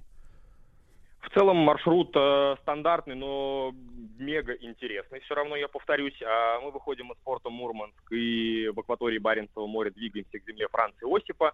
Прибываем к земле Франца Иосифа, обходим эту землю, любуемся как бы красотами, встречаем первые айсберги. Сначала идут осколки, потом уже покрупнее, потом еще-еще больше. Вот эти вот а, сошедшие ледники, собственно, с земли Франца Иосифа нам встречаются невероятнейшей красоты бирюзово-лазурного цвета. А, и двигаемся в сторону Северного полюса. Далее сход на Северном полюсе. Мы совершаем кругосветное путешествие. Самое быстрое кругосветное путешествие в мире. Это за тридцать секунд, когда мы обходим на все меридианы нашей Земли за тридцать секунд вместе с капитаном Лобусовым, капитаном атомного ледокола пятьдесят лет Победы. Ну и далее возвращаемся обратно в порт Мурманска, уже чаще останавливаясь около архипелагов земли Франца Иосифа, подробно любуясь флорой и фауной, и вот оставались на ночлежку с белыми медведями. Ай-яй-яй-яй. А кто же, Павел, принимал участие в экспедиции, помимо ребят? И вас. А помимо ребят и меня принимали участие наши замечательные кураторы, как я уже сказал, в число которых входили сотрудники информационных центров атомной энергии и сотрудники Дворца творчества детей и молодежи имени Гайдар города Москвы. А, входили наши лекторы и амбассадоры проекта Homo Science. Это Руслан Юсуфов, который рассказывал нам про цифровой след и цифровую безопасность. Елена Сударикова, антрополог и специалист Дарвиновского музея. Дмитрий Побединский, известный научно-популярный блогер, и многие другие. Ну и вот, собственно, с нами на борту еще также были студенты и победители профессионального конкурса «Темп». Есть такой конкурс у нас в структуре, скажем так, госкорпорации. Вот. И победители различных олимпиад, ребята, участники и победители уже всероссийского конкурса «Большая перемена для детей». То есть все участники ледокольной экспедиции, стоит сказать, у нас из числа «Большой перемены» стали победителями всероссийского конкурса «Большая перемена». Я считаю, что в этом есть тоже наша э, заслуга как проекта Homo Science и проекта «Ледокол знаний» в частности. Участники российского движения школьников э, и, соответственно, победители викторины прошлого года. Угу. Павел, а что нужно сделать, чтобы вот стать участником экспедиции? Очень хочется детям. Ну вот некоторым ребятам уже повезло, они уже сделали то, что должны были для того, чтобы попасть в это путешествие всей жизни, как я его очень часто, повторюсь, называю. А многим ребятам еще предстоит попасть с нами в экспедицию. Так, например, буквально вчера мы подвели итоги еще одного конкурса в системе... в системе проектов Homo Science, это проект «Атомный урок», где мы определили одного педагога, который отправится с нами на, на Северный полюс а, в будущем году. И также вот мы будем проводить интеллектуальную игру для учащихся этого педагога. И будем выбирать еще одного школьника, с которого, который отправится вместе с ней на Северный полюс в двадцать втором году. Ну, а как еще попасть на э, экспедицию, в экспедицию «Ледокол знаний Homo Science Project» в две тысячи двадцать втором году, можно следить за новостями на сайте Homo Science. А, там обязательно появится дополнительная информация, какими еще способами можно попасть в это путешествие всей жизни с проектом Homo Science. Ну, то есть дверь еще не закрыта, да, в путешествие на следующий год? Дверь еще не закрыта, она лишь на тридцать процентов прикрылась чуть-чуть. На тридцать. То есть мы на еще тридцать сможем узнать, как нашим ребятам, да, которые, может быть, по каким-то причинам, ну, зазевались там или, может быть, заняты были, вот чем-то не прослушали о первом этапе. Я напомню, что Росатом назвал имена двадцати восьми школьников, но это еще не все ребята, правильно? Вот.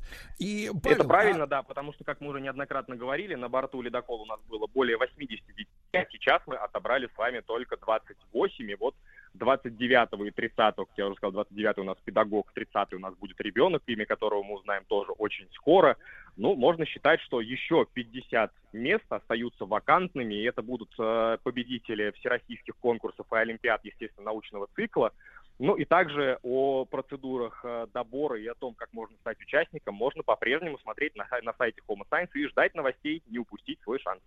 Да, Павел, ну и что вы можете от себя лично пожелать будущим участникам проекта, как выиграть? Ребята, дерзайте, следите за новостями. Это путешествие действительно меняет а, всю жизнь, переворачивает восприятие окружающих и окружающего нас. То, что казалось обычным, и то, что казалось обыденным, превращается просто в невероятно яркие моменты. И а, вот это путешествие вы пронесете с собой сквозь всю жизнь, и до сих пор мы, например, остаемся на связи со многими участниками, которые говорят, что это изменило всю мою жизнь. Теперь я вот совершенно другой человек, обновленный, заряженный энергией Арктики и атомного ледокола пятьдесят лет Победы. Я думаю, что ради этого э, стоит становиться подписчиками наших сообществ Homo Science и следить, и выжидать тот момент, когда э, подвернется удача, и она обязательно э, улыбнется, если... А, немножечко приложить усилий. Друзья мои, я благодарю Павла Немкова, программного директора просветительской экспедиции «Ледокол знаний Homo Science Project» двадцать первого года. Ну, родителям от себя еще добавлю, что очень важно дать детям попробовать побыть две недели без мобильного телефона, понять, что можно жить и без этой штуки в руке, что испытали на себе ребята и были счастливы, насколько мы помним из разговоров с ним. Ну и сайт проекта полюс точка атом точка онлайн. Вся информация там. Не пропустить, не упустите свое место. Место, ребята.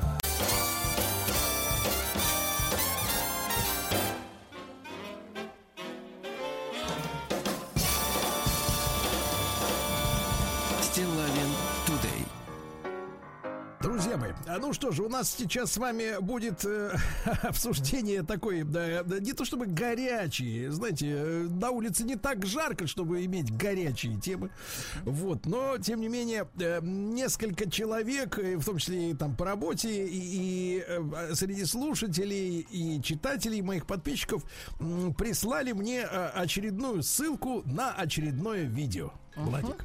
Да. Вот, нет, оно достаточно приличное.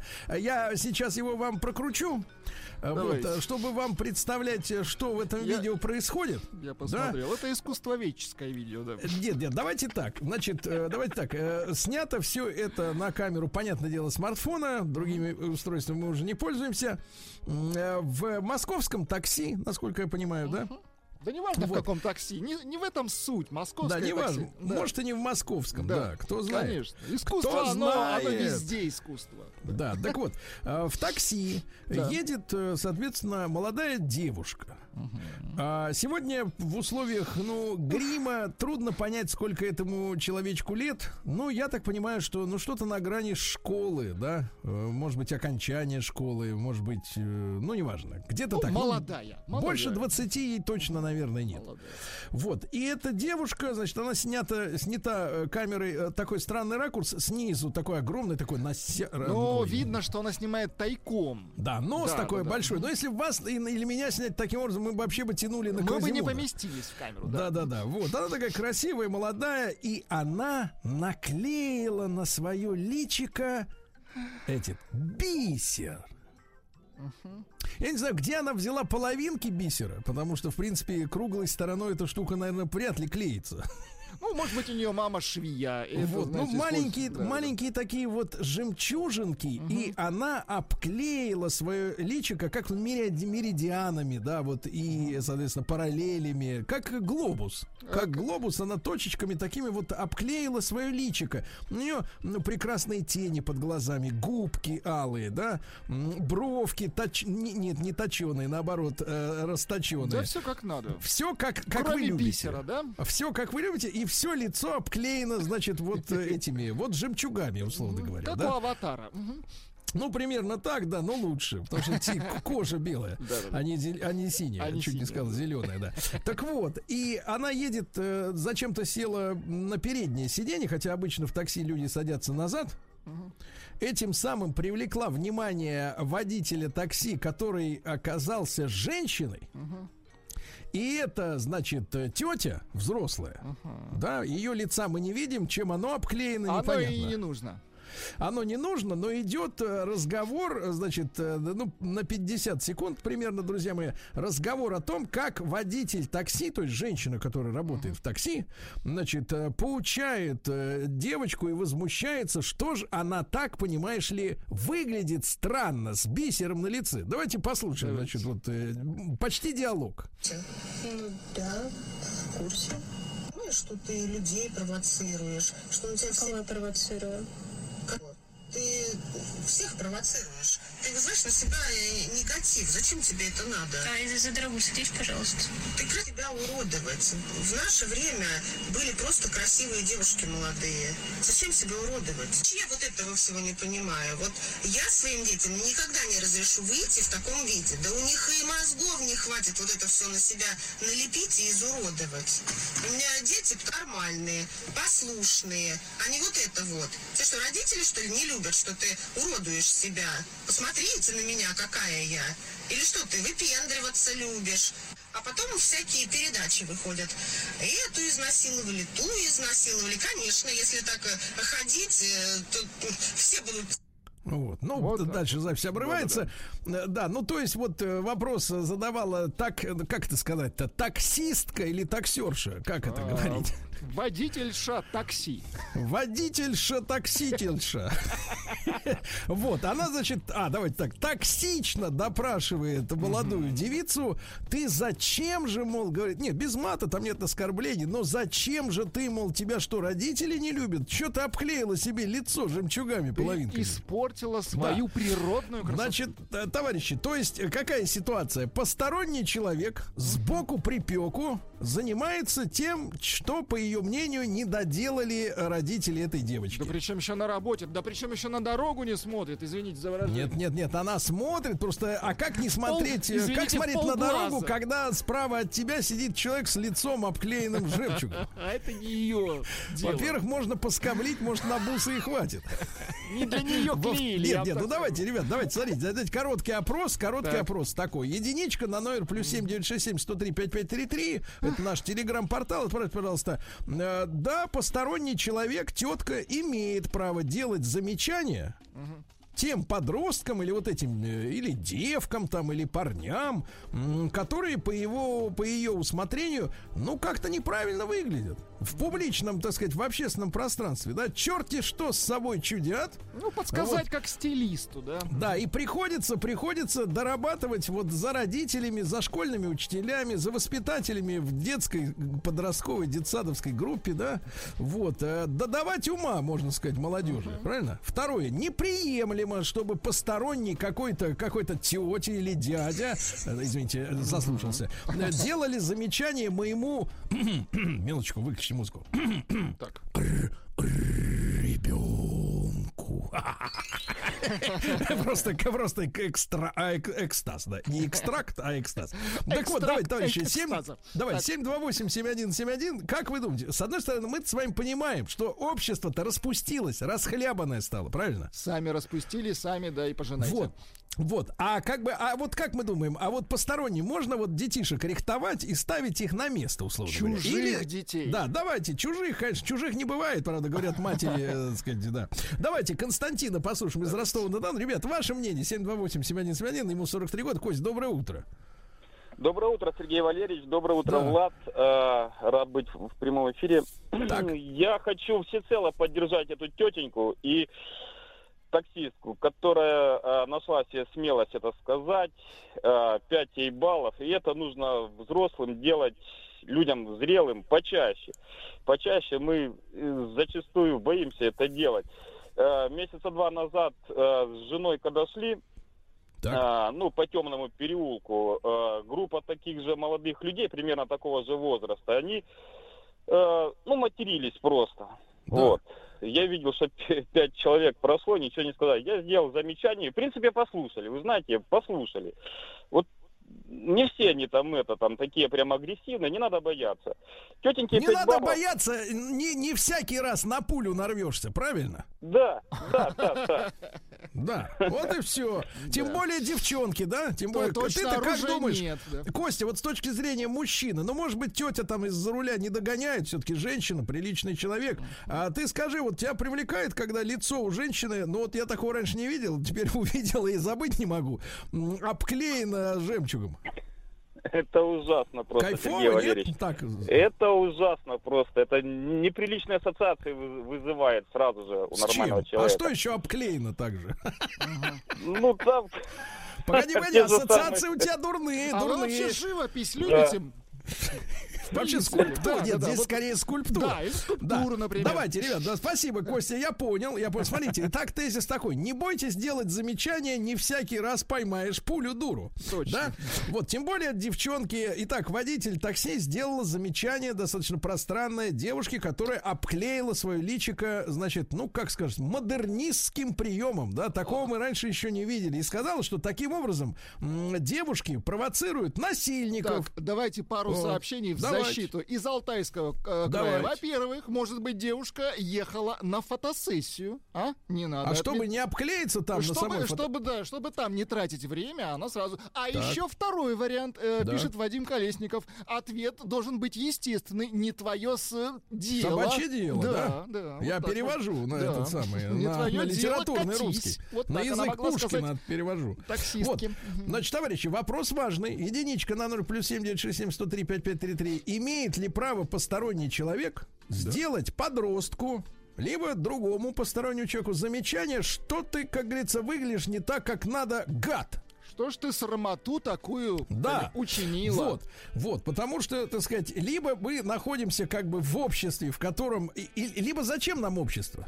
Нам, в подождите, мы вот в чем вопрос. Нам нужно общество сердобольных или которым наплевать? Наплевать, а? да. Вы за тридцать лет не устали от того, что наплевать?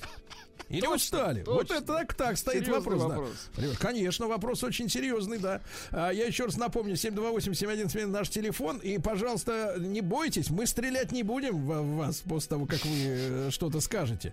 Кстати, тетя за рулем такси тоже не боялась, потому что она же не знала, что ее это как вы бы снимают. записывает звук. Угу. Правильно? Запишу. Поэтому она совершенно честно, смело сказала, да. Если бы ее снимали на камеру, может, у нее и другое совершенно мнение было бы какое-нибудь не то, поганое, да. Вот я, например, Владику всегда говорю, когда я вижу раз ага. в три года.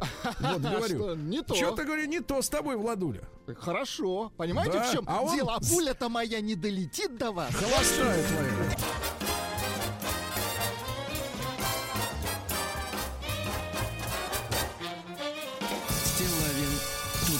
Итак, друзья мои, ехала в такси девушка э, с жемчугом на лице и вызвала у водительницы э, таксистки. Э, uh-huh. Ну, я так понимаю, судя по контексту, это мое личное журнали... профессорское точка зрения. Uh-huh. Предположение. Сексуальные аналогии. Потому что прозвучала фраза, вас потом насилуют после этого, да? Uh-huh. Э, по мнению водительницы такси, такой, такой внешний вид с жемчугом на лице, ну, там штук, наверное, двадцать наклеено. Много. Туда-сюда. Mm-hmm. И на лоб, и на щеки, и, так сказать, на, на, на губы только не наклеено, потому что она ими говорит. Вот, значит, может, что-то слетело. Вот, говорит, что, мол, слишком сексуально, да, и в таком возрасте тебя говорит, что мама с папой не любили. А черт его знает, любили или нет. Давайте спросим мнение у нашей аудитории, можно ли посторонним делать замечания по внешнему виду, ну, вот этих вот подростков и иже с ними. Марина из Ростова-на-Дону, тоже сорок лет. Марина, доброе утро. Доброе утро. Так, ваши, вы ходили по улице когда-нибудь со стразами на лице? То есть не со стразами, а с этими, с жемчугами? Без страз. Ну, отлично, я нет, еще пока не, дов... не попробовала еще. Так. Да, что касается вот этого вопроса, я хочу напомнить, скажем так, да, что вот, ну, в наше время, в мое, например, да, вот мне сорок лет еще, когда так. мне было там пятнадцать-семнадцать лет, не было столько гаджетов, не было интернета, ну, как и у наших ровесников, да, и, как говорится, никто, кроме семьи, не знал, что ты дурачок, вот. И вот эта тетя-таксистка, она же тоже была когда-то, ну, подростком, да, была когда-то молодой по-своему протест выражал, да, по сути, это что? Это самовыражение, да, это какой-то протест, вот, и она там, ну, таксист, да, например, она, например, что она делала? Носила мини, там, начесывала челку. Угу. Сиреневые... То есть, погодите, погодите, то есть, погодите, погодите, Марин, мне интересно, мне интересно, то есть, сексуально провоцирующая одежда, ну, провоцирующие взгляды на себя, это протест, я правильно понимаю? Потому что я протестом ну, понимаю, под протестом... Марин, я под протестом понимаю, ну, например, ирокез. Ирокез. Это, это протест, это точно. Вот, какая-нибудь куртка-косуха, вот, топор в, в руке. Тут я сразу вижу, что человек протестных настроений. Да, а вот если человек, а если женщина, значит, вот пытается выглядеть привлекательно сексуально, именно вот вы мини употребили слово, да, мини-юбка, то это тоже протест. Так к этому надо относиться. Просто я до этого дня не знал. Да, не каждая женщина может себе позволить ирокез, но практически каждая может позволить мини, да, или там топор, например. Так. Но это хорошо, хорошо. Не а может ли, протеста, может ли вот тетя в такси, как старшая по возрасту, по не званию, по званию, да, угу. сделать вот замечание, прищучить распущенность, как ей показалось? Ребенка. Да. Ну, я угу. лично считаю, что, ну, я, допустим, сама могу подросткам сделать замечание, когда я слышу, что они матерятся или что-то. Так. Угу. Сказать, а такси что, водитель ну... может? Если что, вдруг. Но я не делаю это так, как вот водитель такси, по-моему, она излишне увлеклась а, вот, дорогой, э, психологией. Да, излишне она увлеклась. Излишне увлеклась. Хорошо, Марин, спасибо. Но очень важная фраза прозвучала. Мини-юбка — это протест, оказывается, Владик. Конечно, конечно. А я-то думал, что все наоборот. По пару сообщений, что думают наши слушатели. Александр, Костромская область. Россия что, спрашивает Александр, для грустных? Очень красивая девушка. И очень идет этот бисер. Погодите, погодите, красота и грусть — это вообще не, не связаны друг с другом понятия, ребят. Нет, посмотрите считает, на... что посмотрите... если красиво, значит весело. Нет-нет, посмотрите на Джоконду, она вообще ни разу не смеется, но очень считается красивой, с чем тоже можно, конечно, поспорить. Давайте Эльвиру Давайте. из Москвы послушаем. Да, Эльвир, доброе Эльвир, утро. Доброе утро. Здравствуйте.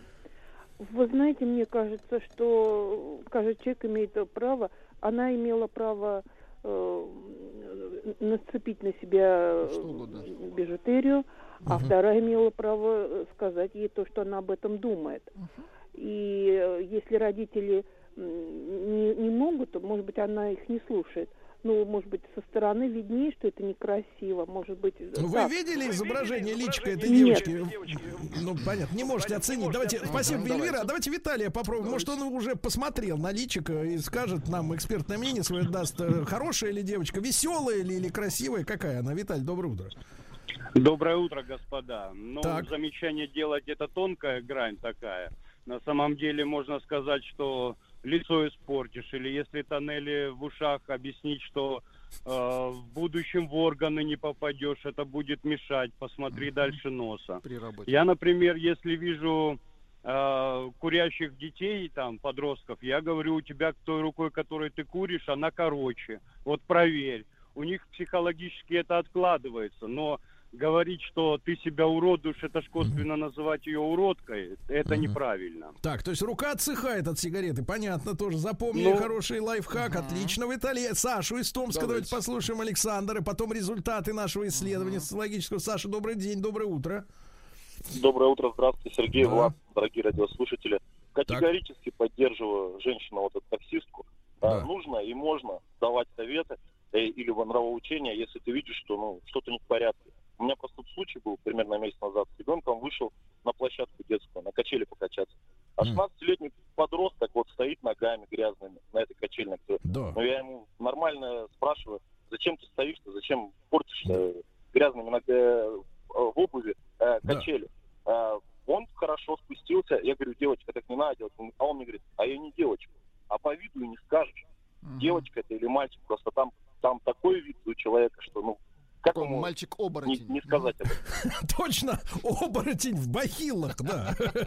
Слушайте, ну давайте результаты, товарищи, результаты. Итак, поддерживаете ли вы право таксистки делать замечания женщине с этими самыми на лице? Всего лишь сорок один процент наших слушателей поддерживает таксистку. При таком, при таком безучастном отношении мы коммунизм не построим в отдельном взятой стране. Нам такой хоккей не нужен. Вот и задумайтесь, ребятки.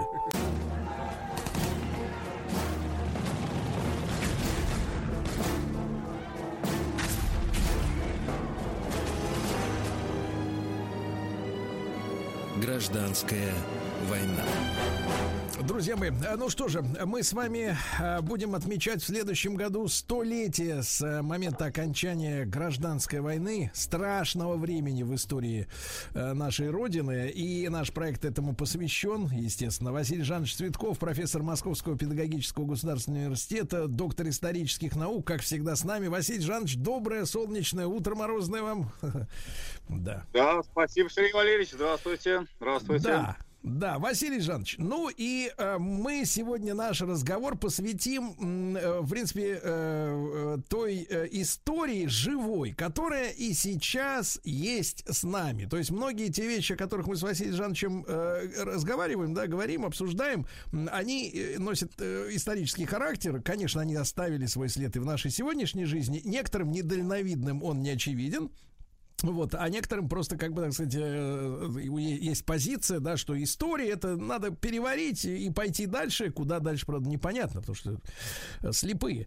Вот, но мы сегодня поговорим о преобразовании советских городов и о ленинском плане монументальной пропаганды. Вот как раз эта история, наверное, острее всего остается вот в нашем обществе, в наших городах, в нашей стране, да, когда, ну, вот на наших, на наших глазах, да, есть архитектурный, условно говоря, и культурный раскол. Он до сих пор сохранился в облике наших городов.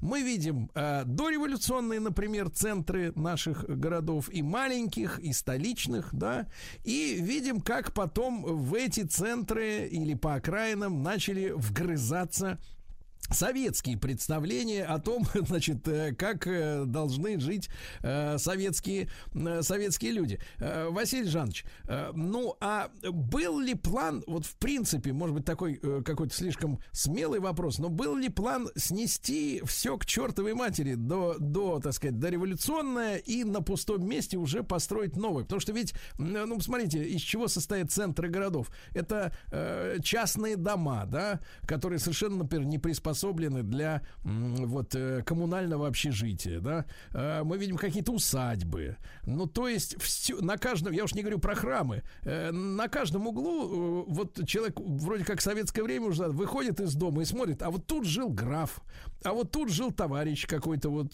князь, и, ну, правда, что с ним стало, непонятно, но архитектура напоминает, что страна жила иначе, и как бы вот это как бельмо в глазу, как вы оцениваете? Да, конечно, вот преобразование городов, преобразование застройки городской, она должна была, наверное, вот эта застройка уже отражать новые запросы, конечно, и политические в том числе, но я хочу отметить, что вот если мы говорим о восемнадцатом годе, о, допустим, первых годах советской власти, то здесь еще не было, вот, наверное, таких прямо крайне разрушительных, анархистских, условно говоря, планов по полному уничтожению городской застройки и строительстве там новых, новых зданий и так далее. Хотя, конечно, позднее, вот если мы берем историю нашей Москвы, это период составления генеральных планов, и в том числе и знаменитый сталинский генплан тридцать пятого года, то обсуждались, обсуждались эти вопросы. Ну, я просто напомню, наверное, хорошо известную фамилию Ле Корбюзье, архитектора, который, кстати, очень э, почитался Сталиным. Но это, правда, мы немножко забегаем вперед. Так вот, он действительно предлагал в духе вот таком своем модернистском, исходя из того, что Москва очень сильно запутана, у нее вот эта вот радиально-кольцевая планировка историческая, она, как считал Корбюзье, не соответствует новым запросам городским. Вот ее надо было разровнять, э, спрямить и, и, в общем-то, застроить заново, по сути. Но этот план не был принят. А вот что касается первых лет советской власти, я бы здесь отметил двух э, людей, двух архитекторов, которые тоже заслуживают, безусловно, памяти. Это Щусев и будущий, будущий как раз разработчик генплана сталинского тридцать пятого года э, Владимир Семенов. А вот Щусев и Семенов, они исходили из принципа города-сада. Это вообще очень интересная идея, она во второй половине девятнадцатого века еще в Англии стала разрабатываться на фоне вот этой растущей урбанизации, этого страшного вообще вот положения, которое было в Лондоне, эти трубы, коптящие небо, эти, этот смог, вот этот ужасный, действительно лондонский смог, смешанный с гарью этих фабричных труб. Он, может быть, и вдохновлял кого-то с точки зрения индустриализации, но он был совершенно невозможен для жизни людей, а простых людей, рабочих так тем более. А вот в Москве э, такая же похожая была ситуация на юго-востоке, вот этот фабричный район, э, заводской район. И Щусев и Семенов, они, э, опять же, вот в развитии вот этих английских идей, они считали, что надо э, преобразовать Москву не столько с точки зрения вот, э, спрямления улиц, ну, хотя об этом тоже шла речь, но это не главное. А главное, нужно было сделать город экологичным. То есть это должен был быть такой город-сад, зеленый город. Ну, правда, потом тоже эти идеи дошли до такого довольно абсурдного состояния, что в двадцатые годы стали рассуждать о необходимости сделать из Москвы большую деревню. То есть не в условном смысле слова, а в прямом смысле слова. Она будет малоэтажной, засаженной деревьями, небоскребов не будет вообще никаких. А вот, и все вот так вот будет зеленью утопать. Ну, в общем, действительно, наверное, красиво, но э, тоже нереалистично. Василий а, Жанович, вот но и... насколько, насколько я понимаю, идеи Щусева и, и товарищей об экологизации Москвы, в принципе, через сто лет после событий тех, да, ну, по большому счету, можно считать воплощенными в реальность, поскольку, в принципе, с предприятиями, которые коптили когда-то в советское время, ну, в принципе, разобрались достаточно основательно. Вот, и сегодня экологическая обстановка в столице, она, в общем, Не, не, не портит ее заводы и фабрики. Нас так сильно, да? Да, с, э, с этой точки зрения, да, безусловно, но только вот тут все-таки нужно сделать поправку, что экология — это понятие гораздо более широкое, чем просто зеленые деревья. А, и в современном смысле слова экология — это прежде всего комфорт жизни людей в принципе, в целом, то есть в том числе, в том числе деревья, но не только они одни. А вот в то время, опять же, для Москвы был актуальный, и для многих городов, промышленных городов, для Петрограда очень актуальный был вопрос расселения, переселения. Но об этом мы говорили уже, просто напомню, что действительно вот это социальное неравенство, оно бросалось в глаза, когда там на окраинах ветхие какие-то такие полубарачные лачуги стоят, а в центре, в пределах, там, допустим, Садового кольца, там такие хорошие, основательные, доходные дома. Я уж не говорю про э, московский Сен-Жермен, как его называли, это Остоженка, это Причистенка, там э, другое совершенно уже э, состояние домов было очень-очень высокого такого уровня. И, естественно, здесь вот эти вопросы, они обсуждались, но еще больше внимания уделялось, конечно, вопросам э, таким, которые вот воплотились в ленинском плане монументальной пропаганды, то есть сделать городскую среду не просто удобной, не просто такой вот уже социально однородной, без бросающихся в глаза социальных контрастов, а сделать городскую среду прежде всего э, направленной на воплощение социалистических идей. Mm-hmm. И, условно говоря, да, вот это, это была идея, почему она Ленину очень понравилась. Он э, был вдохновлен идеями Томмазо Кампанеллы. И вот как Луначарский, нарком просвещения, писал, э, как раз в беседе с ним, Ленин отмечал, что вот э, этот великий утопист э, Томмазо Кампанелло, у него была идея солнечного города. И вот этот солнечный город, он должен был представлять собой как раз не только, вот, собственно, экологический город, да, но еще и город, в котором, например, на стенах зданий, на стенах каких-то вот общественных сооружений должны быть развешаны плакаты, должны быть созданы фрески, фрески, на которых изображены какие-то такие вот политически, общественно важные сюжеты, нравственные сюжеты. И вот, глядя на эти фрески, молодежь, особенно молодежь, она будет вдохновляться этими идеями. И вот будет еще такой агитационно-пропагандистский характер это все будет носить. Но ну, поскольку, такое, конечно... То есть такое ощущение, Василий Жанович, что ты постоянно находишься внутри музея какого-то, да? Плюс агитационно-пропагандистского какого-то центра в натуральную величину размером с город. Да, да, именно так. То есть каждая улица, каждый дом, по сути, могли играть роль вот такого агитационного средства. Не сам по себе дом, а именно экстерьер дома. То есть то, что вот потом стало воплощаться, в частности, в знаменитых окнах роста. Вот это плакатное искусство, оно очень широко было распространено, в, еще начало в Первую мировую. Но в гражданскую войну это просто вот всплеск плакатного искусства. Тут еще один важный момент, это ведь все достаточно дешево и достаточно быстро можно сделать. То есть, если мы говорим о каком-то монументе из бронзы, то установка его, там, его отливка, это будет несколько лет. А если мы говорим о плакате, если мы говорим о какой-то надписи, о каком-то вот красном кумачевом таком полотне, на котором будет написан лозунг простой, понятный, ну как вот, например, традиционный: мир народам, фабрики рабочим, земля крестьянам. Нет, тут, нет, тут да, даже Василий Жанович, Василий Жанович, в этом смысле вспоминается другой лозунг: пейте. Ну и это тоже можно было бы, наверное, в каком-то другом контексте, но тем не менее. А да, и вот это все, это все будет производить впечатление, даже на полуграмотных людей. Причем, что еще интересно, Луначарский тоже вспоминает, Ленин э, придавал значение не просто самому даже памятнику, а процедуре открытия этого памятника. Вот появится памятник, кстати, опять же интересный момент, из э, каких материалов. Луначарский сразу сказал: бронзы нет. Мало бронзы, гранита, гранита тоже. Ну, понятно, что разруха, экономический кризис. Владимир Ильич не смутился, сказал, пусть будет гипс, пусть будет там бетон, цемент, бетон, неважно. Главное, чтобы вот, ну, более-менее долго бы простоял памятник, это уже неплохо. И быстро-быстро-быстро этот памятник возводим. И на, во время открытия памятника происходит вот такой своеобразный митинг. Не просто, опять же, вот я говорю, памятник взяли и открыли там. И никто не знает, что это такое. Не, не, не понял вообще смысла этого памятника. А вот этот митинг, на котором присутствуют все вообще желающие, там люди, там неграмотные, полуграмотные, и э, произносится речь, э, объясняют э, людям, объясняют народу, кому этот памятник поставлен, зачем он поставлен, что это за люди, какая их заслуга в борьбе за э, мировую революцию. И вот это уже будет агитационное воздействие, это будет уже вот эффект, который, да, Ленин считал, он э, будет очень-очень заметным у людей. И, естественно, вот эта идея от публичных открытий памятников, она осуществляется очень активно в восемнадцатом году.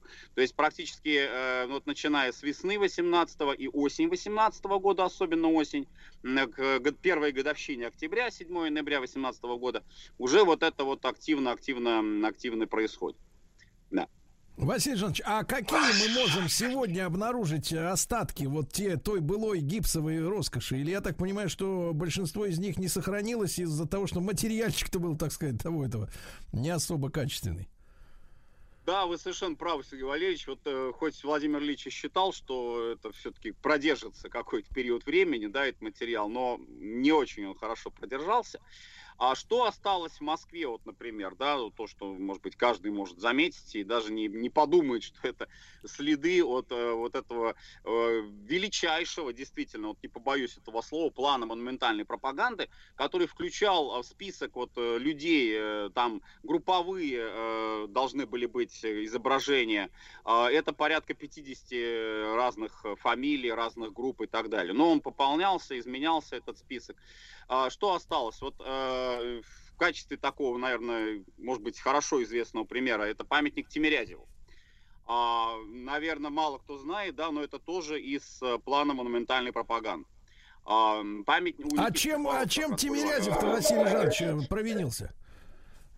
Он не, он не провинился, он как раз отличился. Он отличился теорией фотосинтеза, он отличился материалистическими представлениями, он отличился, помимо прочего, тем, что когда был как раз вот на, работал в университетской среде, он очень активно поддерживал демократические ценности студентов, поддерживал вот их оппозиционные настроения, как тогда бы говорили, да, то есть это был не просто биолог, это был такой человек с активной жизненной гражданской позицией.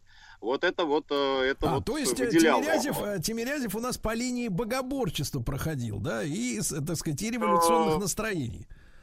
Ну, так понимали, во всяком случае, его роль и значение. То есть это вот такая плеяда ученых-демократов.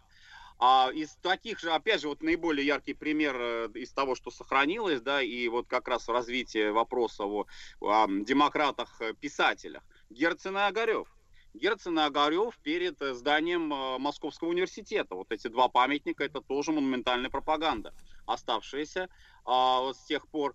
Но, правда, эти памятники, они уже, вот памятник Тимирязеву, во всяком случае, это был уже памятник более позднего времени, то есть последний такой активный период монументальной пропаганды двадцатые-двадцать вторые годы, и здесь уже и гранит использовался, поэтому-то он и выдержал. Были два памятника поставлены, как говорится, из, взяты из запасников, то есть это э, памятники, которые в свое время при царском режиме, как говорится, не поставили, но при советской власти поставили, это тоже очень интересная история, памятники Толстому и памятник Достоевскому. Значит, вот они стоят сейчас, да, они существуют, это скульптор Меркуров, и Толстой, почему не удалось поставить памятник Толстому до революции? Однозначно совершенно была выражена позиция Союза русского народа, в общем, достаточно известная такая организация, да, правая, монархическая в России. Но они заявили, что если будет стоять памятник Толстому в Москве, то он не простоит и суток. То есть они его ликвидируют просто-напросто, потому что это безбожник, потому что человек отлученный от церкви, и нечего ему памятники ставить. А советская власть, наоборот, как раз вот приветствовала Льва Николаевича, да, вот Лев Толстой как зеркало русской революции, он у нас памятник этот появился. А, и еще, наверное, вот э, интересный э, сохранившийся э, как бюст, но не сохранившийся на том месте, где он стоял, именно в силу того, что э, этот памятник, он уже начал разлаг, разлагаться, раскалываться, трещины пошли вот из-за климата. Это бюст Радищеву. Вообще, надо сказать, что Радищев это был ну, первый памятник бюст, вот именно в таком классическом формате, то есть памятники бюсты, памятники монументы, который был поставлен в сентябре две тысячи восемнадцатого года. Это архитектор Шервуд. И два памятника было, это и Петроград, это и Москва. И вот московский бюст Радищеву стоит у нас, если кто-то интересуется, может зайти в хранилище запасники, вот так во дворике музея Щусева, как раз рядом с Государственной публичной библиотекой. Там стоит этот бюст Радищеву, можно было бы на него посмотреть. Вот такого рода памятники очень широко были распространены. Но вообще с памятниками вышла такая двоякая ситуация. Дело в том, что очень многие из них были выполнены в такой футуристической манере. Но, опять же, футуризм это уже mm-hmm. на то время mm-hmm. модное. Мы об этом продолжим, продолжим разговор. Василий Жанович Цветков с нами. Но жалко, конечно, что от Радищева остался один, один бюст. Как-то, вот видите, голову как-то сработали на совесть, а вот с ногами, с руками подкачали. Вот, как-то все ушло как-то в песок сквозь пальцы. Продолжим после новостей середины часа.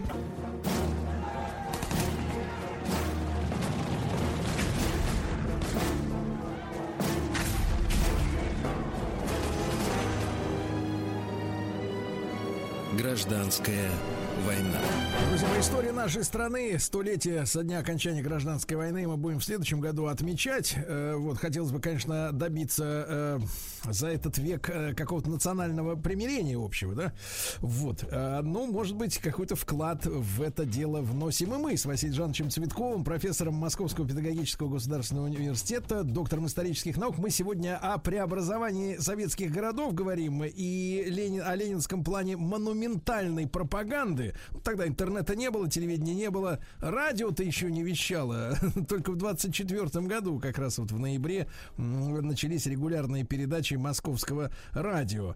Были, конечно, газеты, но вот нагляднее, конечно, из камня. Василий Жанович, а как реагировала-то общественность на перемены вот, вот во внешнем облике город, городов?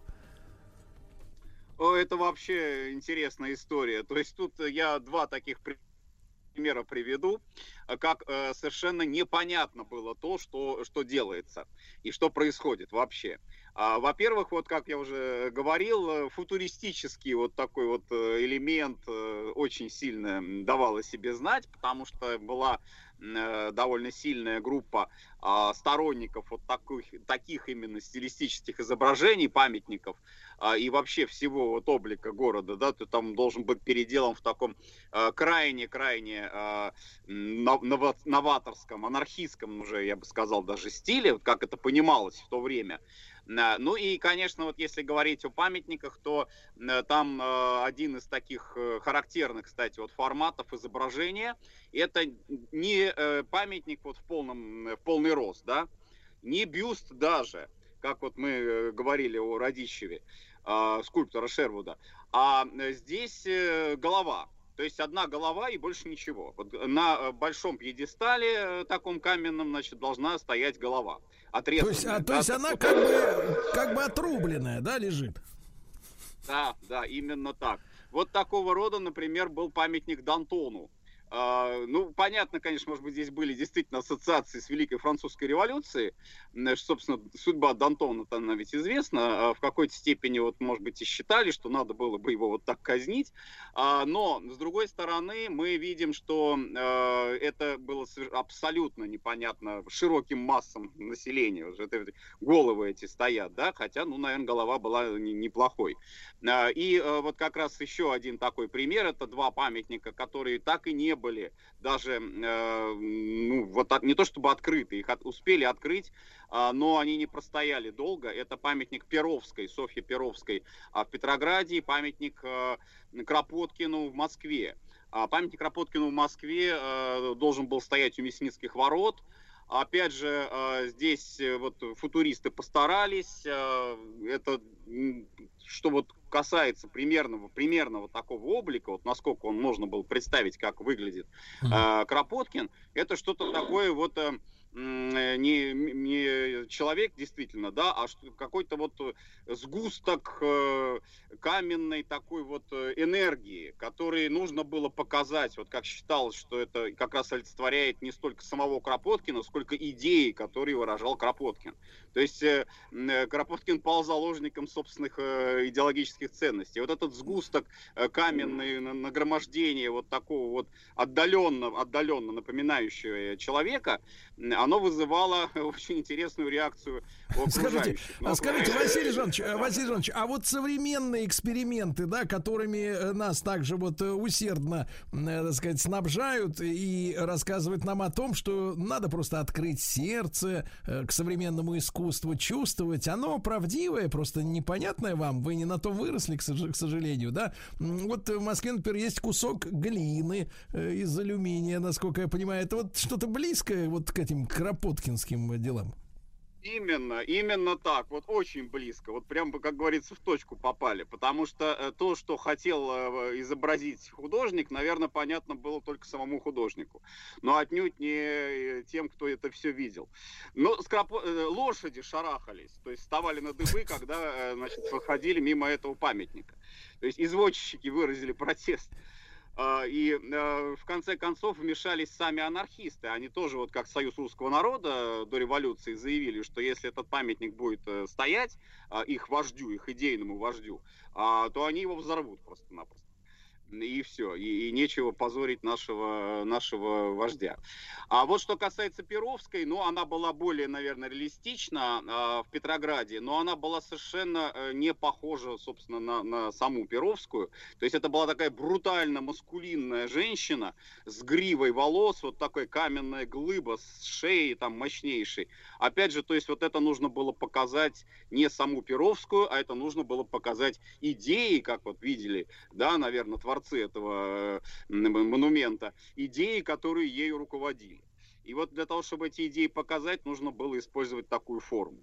Ну, то есть, а, я так понимаю, Василий Жанович, то в крупных городах России создавалось при помощи монументального искусства ощущение невыносимости дальнейшего пребывания в стране.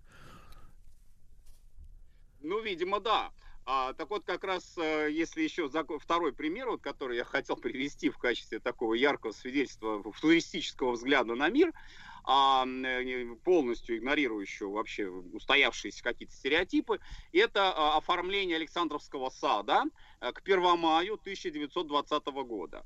А, дело в том, что этот Первомай Ленин очень активно отмечал, известна вот как раз его работа на субботнике, это вот как раз тоже в это время происходило, он а, помогал убирать территорию Кремля, вот Ленин с бревном, да, вот это знаменитое такое словосочетание, это вот как раз относится к этому времени.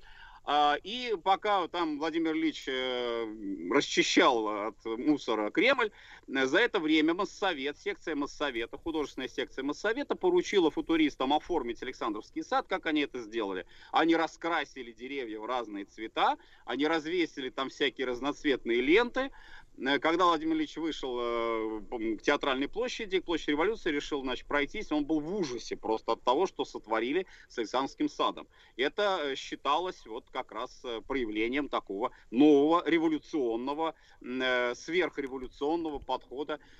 И он просто приказал Моссовету, чтобы убрали этот ужас в течение нескольких часов. И курсанты кремлевские, которые только что вот вместе с Лениным на субботнике работали, они были отправлены в Александровский сад, они счищали краску вот эту ужасную с деревьев. И все. И после этого Владимир Ильич сказал, что лучше с этими новаторами, футуристами не связываться. Но Василий вообще, Жанович, конечно, но гораздо, гораздо правильнее было бы и быстрее просто перекрасить деревья в их натуральный цвет. Просто взять в черный, черный крас, чтобы они под, под слоем краски окончательно все передохли и их спилили. А, Василий Жанович, а вот скажите, а вот Владимир Ильич, он как бы не контролировал, потому что всегда вот во всех эпохах, особенно в нашей стране, как-то вот принято вешать всю ответственность на вот главного. Да, то есть вот Ленин главный, значит, он должен за все отвечать. Как же он так мог допустить такую, э, так сказать, визуальную э, диверсию, э, от которой сам опешил, если он главный? А здесь все-таки, наверное, надо разделять представление самого Ленина о прекрасном, потому что они были все-таки такие, наверное, в формате второй половины девятнадцатого века, то есть тогда, когда он формировался вот как личность, да, он был, например, убежденным сторонником такого демократического, прогрессивного направления. Любимый его писатель — это Чернышевский, и Некрасов он, он тоже очень почитал, то есть вот он считал, что надо защищать этих людей от нападок футуристов, а ни в коем случае не давать возможности вот отказа от этой классической традиции, классического наследия. Но это с одной стороны. А с другой стороны, да, вы правы совершенно, потому что для широких масс это без разницы, как там лично Владимир Ильич относится к тому или иному поэту и писателю, а главное, что происходит, что творится вообще. И вот тут мы с вами подходим, как, да, кстати, вот тоже по этому поводу интересный факт. Владимиру Ильичу очень понравился памятник Марксу и Энгельсу, который был поставлен как раз на площади Революции. Это тоже вот в контексте плана моментальной пропаганды. Ну, он считал его достаточно реалистичным. Общественность возмутилась. Общественность, во-первых, не поняла.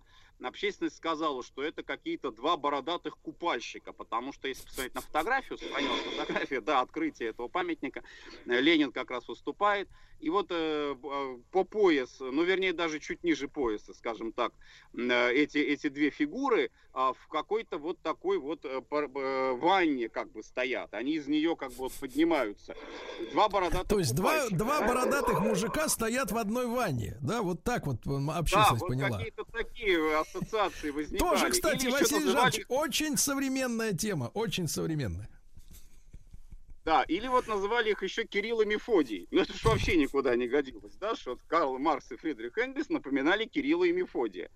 Потрясающие ассоциации. В конце концов убрали этот памятник, и вот должен был быть поставлен памятник Карлу Марксу, Ленин его утвердил, но его открыли только при Хрущеве в шестьдесят первом году. Это, кстати сказать, вот последний, наверное, именно по плану монументальной пропаганды. Так, так, а каким э, образом он так залежался-то в этих самых на складе? Да. Не успели, не, не сделали, были разные еще проекты, были сомнения в том, что вот именно такой формы он должен быть. Никита Сергеевич нашел как бы решение Ленина, сказал, нечего тут думать, вот ставим этот памятник, все. И закрыли тему, он до сих пор стоит. Памятник Карлу Марксу, как известно, это вот тоже такая гранитная глыба, и, и она, она вот напоминает нам о ленинском плане монументальной пропаганды. Но параллельно с этим, вот что я еще очень хотел бы обратить на что внимание, ведь идет гражданская война. Ведь это не просто война э, людей, да, это война идей, это война смыслов, конфликт э, образов. И поэтому, вот э, с чего даже, может быть, стоило бы начать наш разговор о монументальной пропаганде. Декрет, э, подписанный Лениным, апрель восемнадцатого года, э, идея сноса памятников. Каких? Прежде всего памятников царям и памятников их слугам. А вот цари, цари и слуги царей, вот этот, эта категория эксплуататоров, она должна была быть ликвидирована, вообще стерта с, с улиц городских там, и так далее, и так далее, где бы то ни было. А у нас ведь в Российской империи очень много было таких памятников, причем довольно большой процент памятников был Александру Второму. Причем поставленных на сами же пожертвования крестьян, которые вот считали, что это царь-освободитель, отменивший крепостное право, и поэтому нужно ему вот собрать деньги, поставить ему, если уж не памятник, то хотя бы какой-то там бюст поставить небольшой.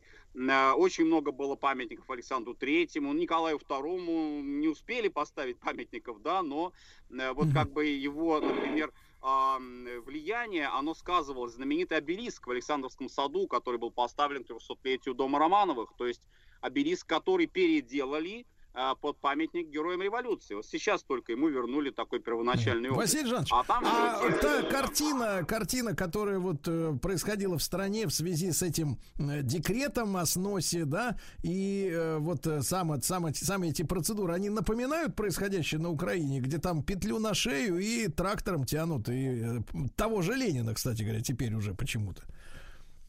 Очень напоминают, конечно, потому что вот эта война с памятниками в таком широком смысле слова, но она не только на Украине. Если мы вспомним наше недалекое прошлое, если мы вспомним американские сюжеты, которые происходят, демонтаж а, памятникам а, конфедератам, а, генералам, да, то есть это все, это все в принципе вот тоже как раз война образов, война смыслов, война идей. Включите и, телевизор вот так... и увидите, как было.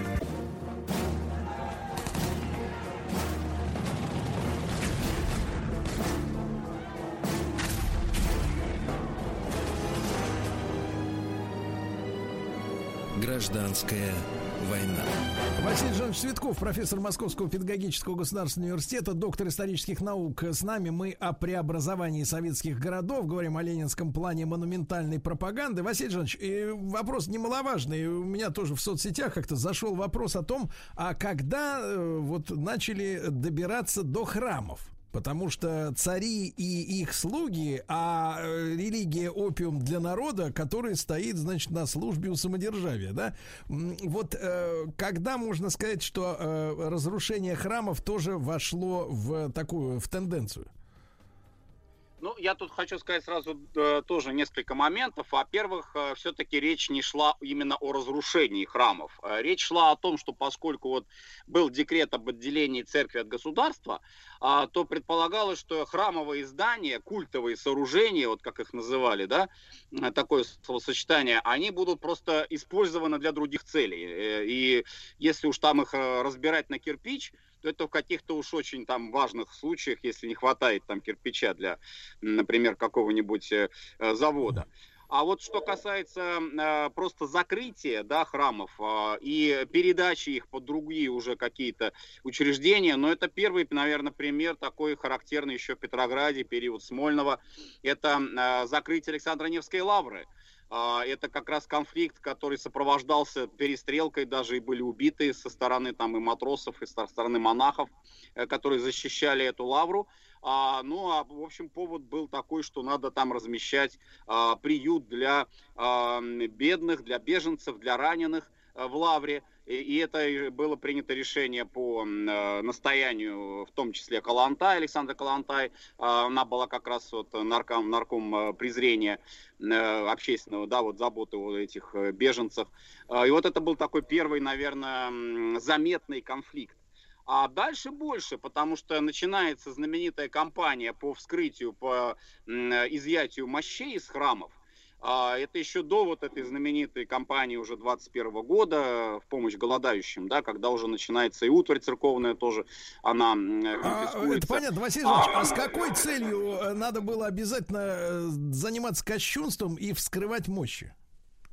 Материалистическая идея, что вот эти мощи, они не мощи на самом деле, никакие не чудотворные, никакие там не чудом сохранившиеся, обыкновенные какие-то кости, которые там завернули в рогожу и путают, э, вводят в заблуждение несчастных прихожан, которые вот в это верят, к этому хою поклоняются и так далее, и так далее. Но это вообще отдельная тема, потому что тут уже действительно серьезные были конфликты, и это стало еще одним таким вот детонатором для общественного недовольства, потому что, хотя, конечно, на дворе был двадцатый век, но процент таких верующих людей, и очень искренне верующих, убежденных в том, что их вера спасет, и вот эти мощи чудотворные, он был очень большим.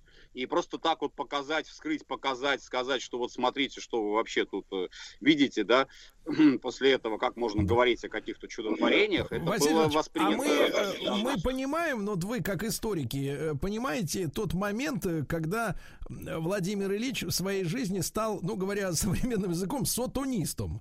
Ну, или, по крайней мере, адским, извините, жутким безбожником и вот человеком, который санкционировал уничтожение мощей, как говорится, во всероссийском масштабе. Там так казалось, как кажется, говорилось. Нет, когда э, вот... не... да. Я когда понимаю, ни в, в коем его случае, жизни случилось? Ни в коем, ни в коем случае его не надо называть сатанистом, потому что это тоже такая секта религиозная, если уж брать, да, он же не вступал ни в какую секту антихристианского такого масштаба формально. А вот что касается его атеистических представлений, то ну, тут не так все просто. Опять же, если брать его биографию, то мы знаем, тоже говорили об этом уже, и он был крещен, и отец у него был очень верующим человеком, и действительно даже в какой-то степени вот переживал, что дети, вот они, особенно старший сын, да, Александр Ульянов, он как-то они отдаляются от церкви. А, э, есть легенда о том, что вот, якобы Ленин там сорвал с, с шеи крестик нательный, бросил, когда узнал о том, что ее сын, э, что брат старший казнен. А, ну, это все-таки такая вот легенда в большей степени. Он венчался, например, в церкви Скрупской, то есть это венчание, это совершенно формально а, было. И позднее вот даже есть интересные документы, где Ленин, например, настаивал на том, чтобы сохранили а, церковь а, в военной юридической академии. Ну, по ходатайству слушателей, да, вот ну, уже были красные курсанты, естественно, в таком условном виде. А вот якобы они, значит, обратились с ходатайством, чтобы не закрывали у них... их там храм местный, да, вот Ленин эту идею поддержал.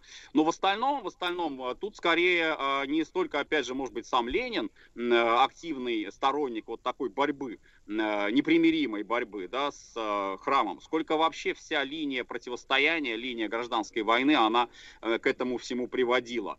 И тут уже просто невозможно было остановиться. И опять же, вот как бы завершение вот сегодняшней темы. Обратите внимание, какие памятники первые начинают сноситься в Москве. Первый памятник, который пошел под снос, это был не памятник царю даже, потому что вот Александру Третьему перед Христом Спасителем. Так, так, так. Василий Жанович, Василий Жанович, где вы, дорогой мой? Вот видите, какая, какая злодейская выходка. Видимо, не дают Василию Жановичу, нашему дорогому, сказать правду, к сожалению. Да. Василий пропал, Жанович. Да. да, пропал Василий Жанович. Ну да, что-то совсем пропал. Ведь как только речь зашла о сатанистах, сразу Василий когда Жанович. Когда правда прозвучала, Сергей, да, да, когда да, да, правда. Да. Но я, я завершу мысль, Василий Жанович. Мы про памятник договорим обязательно, да? Но тем не менее, да, противостояние в гражданскую войну шло по всем фронтам. И то есть, если вы делаете так, мы делаем по-другому. Угу. Вы верующие, мы атеисты. Правильно? Вы за рабочих, мы за буржуев. Ну и так далее. Вот такой раскол, да, по принципиальному признаку. Потому что если одни и те же русские люди воюют друг с другом, то, в, то почему им надо убивать друг друга, да? А вот надо прочертить черту. э, Вот мы здесь так, вы так. Мы говорим на таком языке, как сейчас, а вы на другом. Но это одни и те же люди. Вот в этом, в этом соответственно, ужас нашей с вами общей истории. Ну что же, Василий Жанович Цветков, профессор Московского педагогического государственного университета, доктор исторических наук. В нашем цикле «Гражданская война», я напомню, что в следующем двадцать втором году мы будем... будем встречать вот столетие со дня окончания этой братоубийственной бойни. Еще больше подкастов «Маяка» насмотрим.